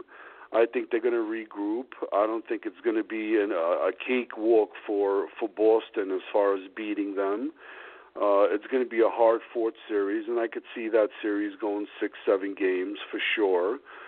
Um, yeah, Boston did win that that you know that game. They won it late, you know, so it was really uh, you know a, a one-one game up until about three minutes left uh, in the game when Marchand scored that goal. Um, but uh, I think I think Ottawa surprised a lot of people, you know, coming out the way they did and fighting as hard as they did. And Ottawa's also an, an up and coming team, you know, in terms of you know experience and and they're you know they get you know they're putting their shit together as well. So I don't think it's going to be a cakewalk for Boston at all. And and mind you, Boston had uh, two, you know, they had Carlo out and they had another important player out that game. I forgot who it was, um, but they had two of their regular, you know, their regular starters out of that game in game one, and they still and they still pulled that game off. So um, you know, whatever. I still think it's going to be a hard fought series. And then let's move on to um, Nashville, Chicago in the West. Nashville shocked them with the first game win, and you know, a shutout in the first game. Yeah, yeah. So well, that I think you know, personally, I think that Chicago, with their experience, uh, you know, look, uh, Nashville is not a. I mean, if you look at Nashville, it's pretty much a one-line team. They don't have the depth to um, really challenge anyone, and they got a really good goalie, obviously. But Chicago has the experience, and I think Chicago should be okay in this first round. Well, Arvidsson Yeah, I think has I think Nashville did a great job in Arvidsson, game one of Arvidsson has proven uh, down. to give them at least a, a legitimate second line. You know, I mean, uh, yeah, I mean they have Forsberg, uh, Johansen, they have Neal, And Neal. and you know, uh, but uh, Arvidsson right now is their probably their he was their best player going down the stretch, and he's he's so far he's their best player in the playoffs. So, you know, I mean, you, but once again, Chicago is Chicago. You know, they'll bounce back, and uh, you know they should take that series, but uh, maybe they're taking Nashville a little bit too lightly. You know, they think uh, maybe it's uh, you know it's it's going to be a cakewalk against Nashville because of the season Yeah. that Nashville had. You know, they were up and down for most of the season. Um, you know, more down than up. Um, but uh, you never know. You know, surprises always happen. I mean, look at uh, you know if we move on, you know, quickly to the west. I mean, look at St. Louis, uh, Minnesota. You know, Minnesota was supposed to, uh, you know, with that Hanzal trade and uh, four legitimate centers down the middle, and da da da da da da da. And now they find themselves, uh, you know, Down two games nothing. Down. Go- two, two to go- one Yeah, game. go, yeah, going At back, going back to St. Louis. And Yeah, don't forget, trouble now. Minnesota was a high scoring team during regular, and they were a high scoring team during regular season, Minnesota. So they, Yeah. Yeah, yeah. So so far that that you know that that's a big surprise. You know who else we have? Yesterday was a The very Ducks very. Flames. The Ducks are up one nothing on the Flames. I'm sorry. Who did you say? The Ducks. The Ducks are up one zero on Ah. the Flames. They won three to two Yeah. in game one. I thought that I thought that yesterday's uh, Edmonton San Jose game was a very impressive win by Edmonton. Yeah, two Uh, they- nothing. the- you know the two goals that they scored were two short-handed goals. Yeah. They shut out, you know, they shut out the, uh, you know, San Jose two two nothing. Uh, I thought that was a very impressive win on behalf of uh, on behalf of Edmonton. Will they take the series? I'm not sure, um, but that was a very They're impressive kind of win. like Toronto, right? They're young. This is new ground for them to get to the playoffs, right? So it's kind of a learning experience as they're there right now. We don't know how far they could get. I think they got a better shot of advancing than Toronto does. But you know, San Jose has experience as well, so it could be a tough series for Edmonton to win. But listen, Edmonton's playing great hard. They had a great season. You know, they finally finally got busted through and made the playoffs this year. You know, and it's McDavid, uh, one, of, McDavid one of those uh, teams. One of those teams, like you mentioned, Toronto. This is the team that's up and coming, and uh, they're gonna get better. But uh, you know, uh, they find it forward. Obviously, we have a problem with defense there. Um, you know, the boat, uh, you know, proved to be a capable uh, number one. Uh, you can't really say anything. He's doing well Yeah. enough, you know. Um, But yeah, no. So it's going to be interesting. I mean, the playoffs are going to be interesting. We'll see how the series evolve over the next week, even. And next week, hopefully, hopefully you guys can come back next week, and uh, you know we can do an update and see what's going on around the league. You know, with the, check in on all the series again next week. Well, by then I'm sure some of the series will be over. We may even have a couple over. Exactly. Yeah. So So guys- who do we have? We have on schedule today the Bruins, Senators, uh, Maple Leafs, and Caps. And Uh, Washington. everybody a note out Washington, there. Coming up on one o'clock. Just hang in there. We're going to go past one o'clock, so just hang in there. All right. Yeah. So today's. Let's look at today's schedule. Let's see what we got today. On t- so we got the first game of the day is, is uh, Boston and Ottawa at three o'clock. So game two there. Then uh, at seven o'clock, Mon- uh, Toronto and Washington. At eight o'clock, uh, Nashville and Chicago, and at ten thirty, uh, Calgary and Anaheim. So you got all Well, I'm game two. expecting Chicago. I'm expecting Chicago to win. tonight. Yeah, I expect Chicago too. I agree, Gene. I expect Chicago to have a big game today, and uh, I expect. Uh, I think Washington's going to win today. and and Anaheim. I think all go up two nothing today. I think Ottawa maybe could maybe could uh, to get a split here at home today. So look you know, Ottawa. guys, I'm not, I'm not so, I'm not so sure that uh, I'm, I'm not 100 percent positive that uh, the Ducks are going to win today. I think the Flames might b- bounce back. They, you know, uh, remember that the Flames they were finding their game during the, you know, during the stretch down the season. They were they started clicking. Um, you know, obviously Anaheim. Listen, uh, it's not like uh, it's not like Calgary has any lack of talent. They have plenty of talent on their team. uh, As, you know, starting from the back end, you know, to to their to their forwards.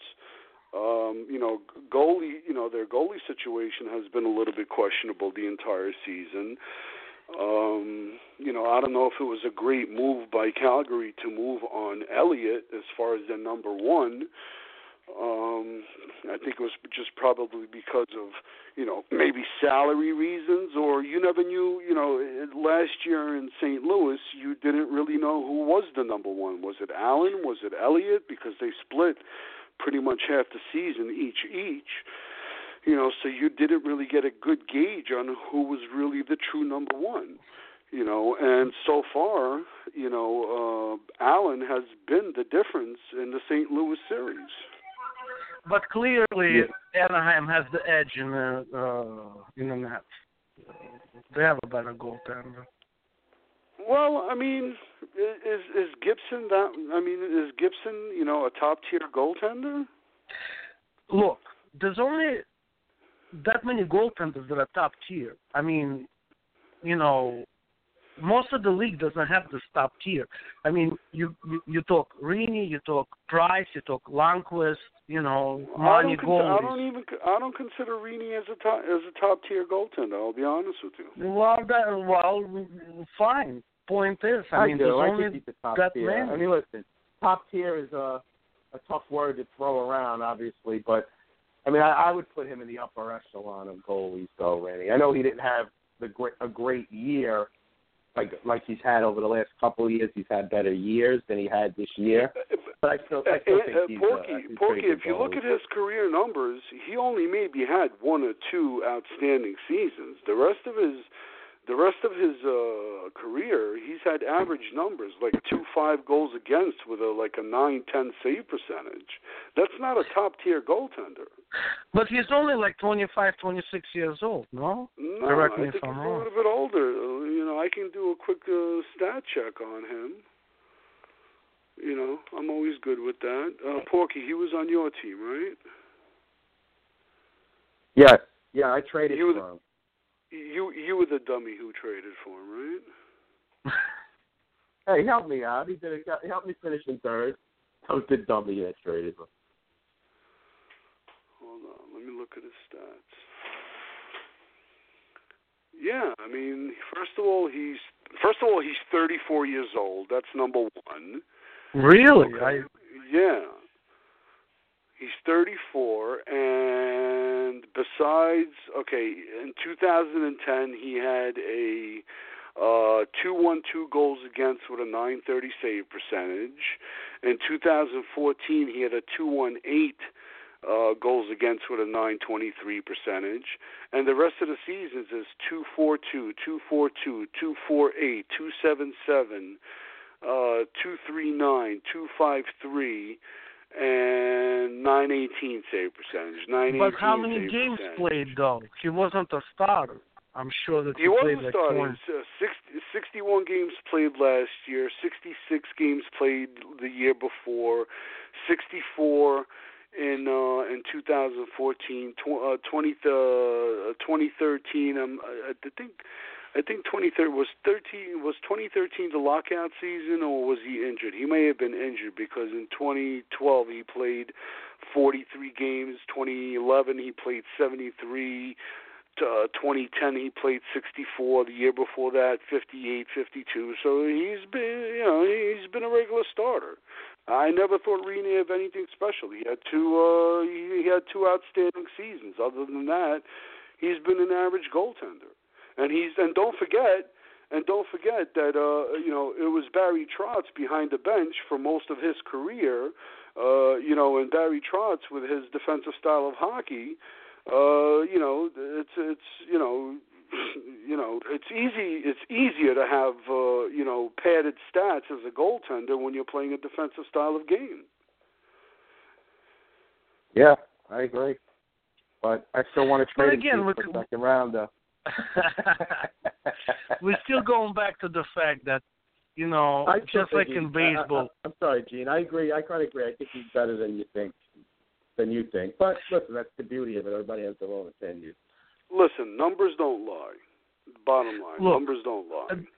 the bottom line is this: there's only very few goalies that, uh, you know, like Price, like Lundqvist, that you know consistently put up the numbers. Obviously, Lundqvist didn't have a good regular season, but he still is a money goalie. As he he is proving to us in playoffs again right now.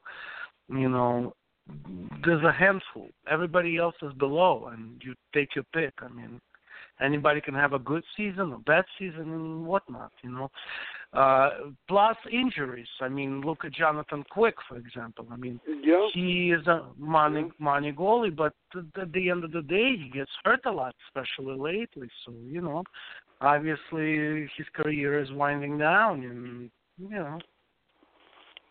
Well, listen, when Quick was injured, uh, you know, Budaj didn't, you know, Budaj actually had his numbers during Quick's absence were better than Quick's, you know, his his numbers were better than Quick's career numbers.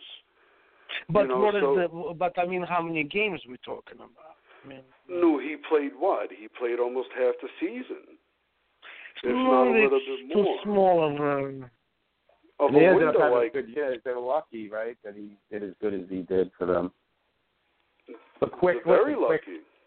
Quick, quick. And quick even won with for them. even with quick won Budaj's helped play, them they still Stanley they Cup, still you missed know. the playoffs.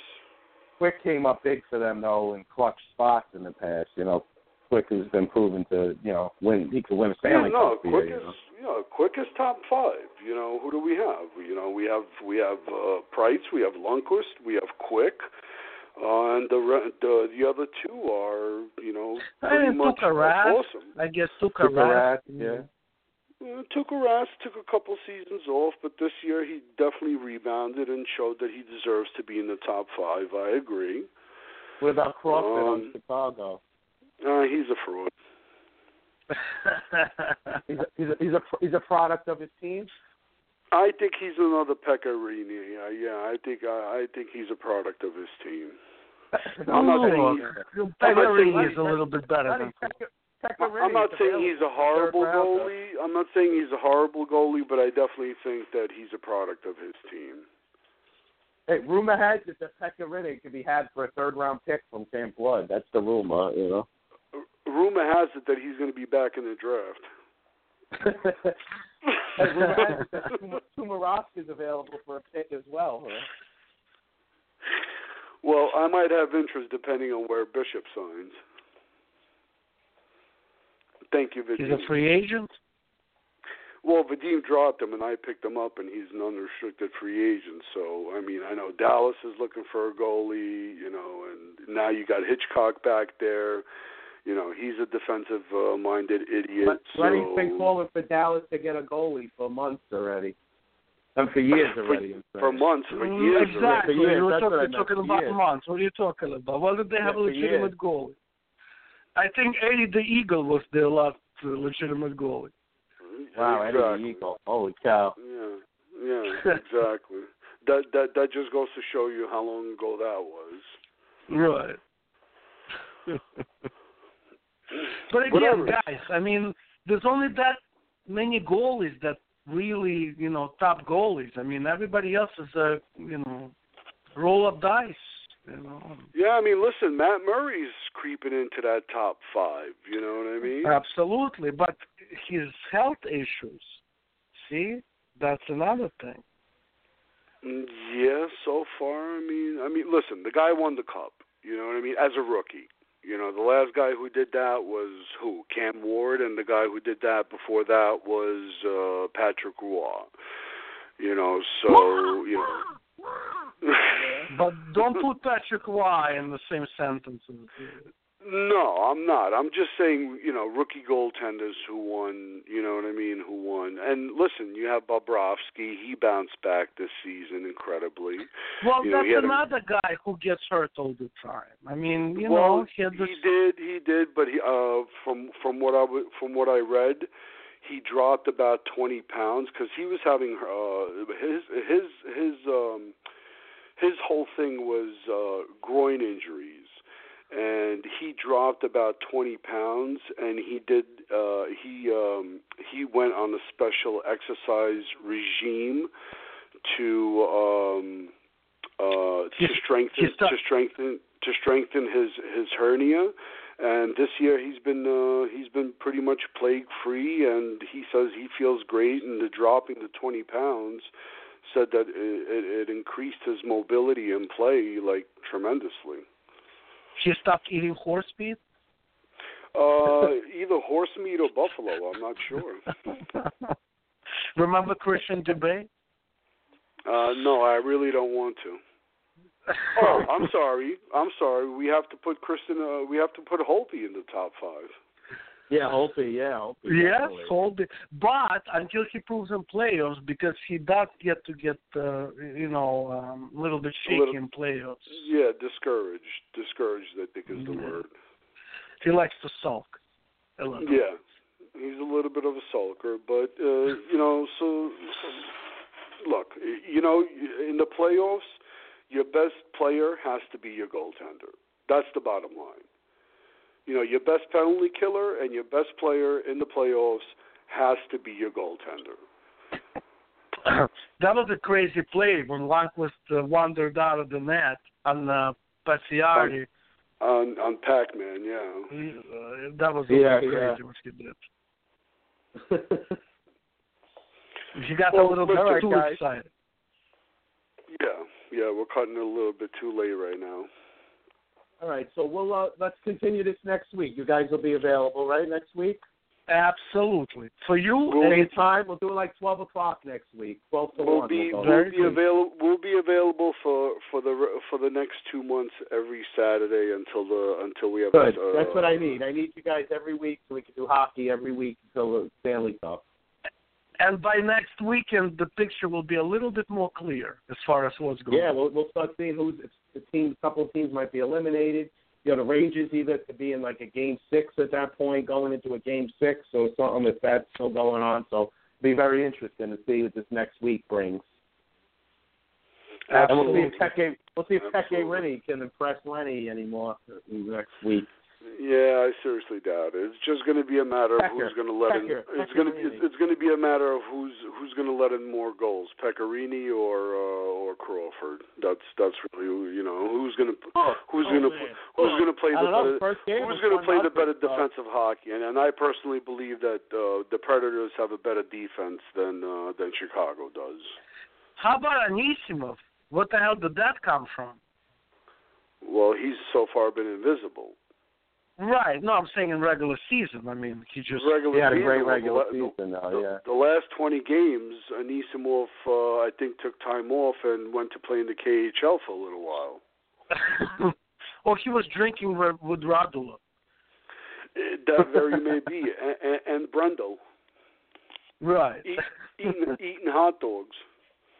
That was a great pick, by the way, for the Rangers, Brendl. That was awesome. Oh, yeah. Yeah. Had Oh, no him. Lundmark. Him Lundmark, right? Lundmark, Lundmark. Jamie Lombard. J- yeah. Oh, Jamie Hey, Lomar. remember, remember years ago? Remember years ago Yeah, we went we went- to watch uh, we went to watch Yeah, the we were- uh, practice yeah. and we went we were so excited for Brendl. Remember we went for Brendl. Yeah, and and then we didn't see him on the ice uh, for Yeah, he 75% wasn't even on the ice. I think he, Uh, I think he owns a bar in Ch- in Czech Republic right now.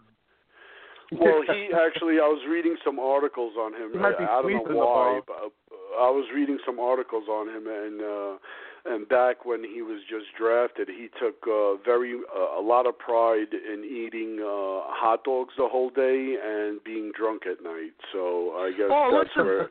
So he he'd be a champion in the Nathan's hot dog on Fourth of July. Yeah, yeah, they should absolutely. enter him. Let him go against Absolutely. What's his name? Uh, what's that guy's name? To win? The Chinese, Japanese Chinese guy? Uh. Jo- no, Joe, Joey. Joey Chestnut, right? Chestnut. Yes.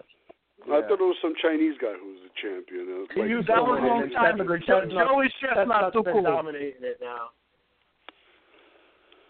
always the Actually, I don't know how they Italians. could eat all those hot dogs and not get. I, they got to get sick after that. I mean, it has to. I mean, don't know how you I mean, this is crazy. I mean, you know, and just choking on these things. You know? It's a sport. It's actually funny if you ever hear how they announce the guys up. Right, they like, call it a competitive. sport, right. And they're like, yeah, they're like, this guy, he won the buffalo wing eating contest last week, and uh, like it's just funny how they announce them, like what they've won, like like mac and cheese winner, like they're all different competitions for every food. It's, it's funny. Well, listen, after after they call bowling sport, nothing surprises Yeah. me anymore. Well, after they called wrestling a sport, then nothing really surprises Yeah. me. Listen, ESPN, ESPN's covering wrestling now, so that tells you all you need to know. They right? cover everything but hockey. Very Right. good. Yeah. yeah. Hockey still can't get respect, right, Len? Absolutely, absolutely. Listen, like uh, we mentioned before, uh, hockey is the redheaded stepchild in America, so nothing to be surprised about when it comes to that. I went I went uh, to uh, for lunch uh, someplace I don't know, and I was eating with uh, my partner, and uh, um, ESPN was on. All they showed is soccer. That's it. You know. It's, Yeah. Soccer. Yeah. What a boring sport. I mean, I I don't understand. You know, they get so yeah, excited can't when it's into it zero. I can't. I can't get into it either.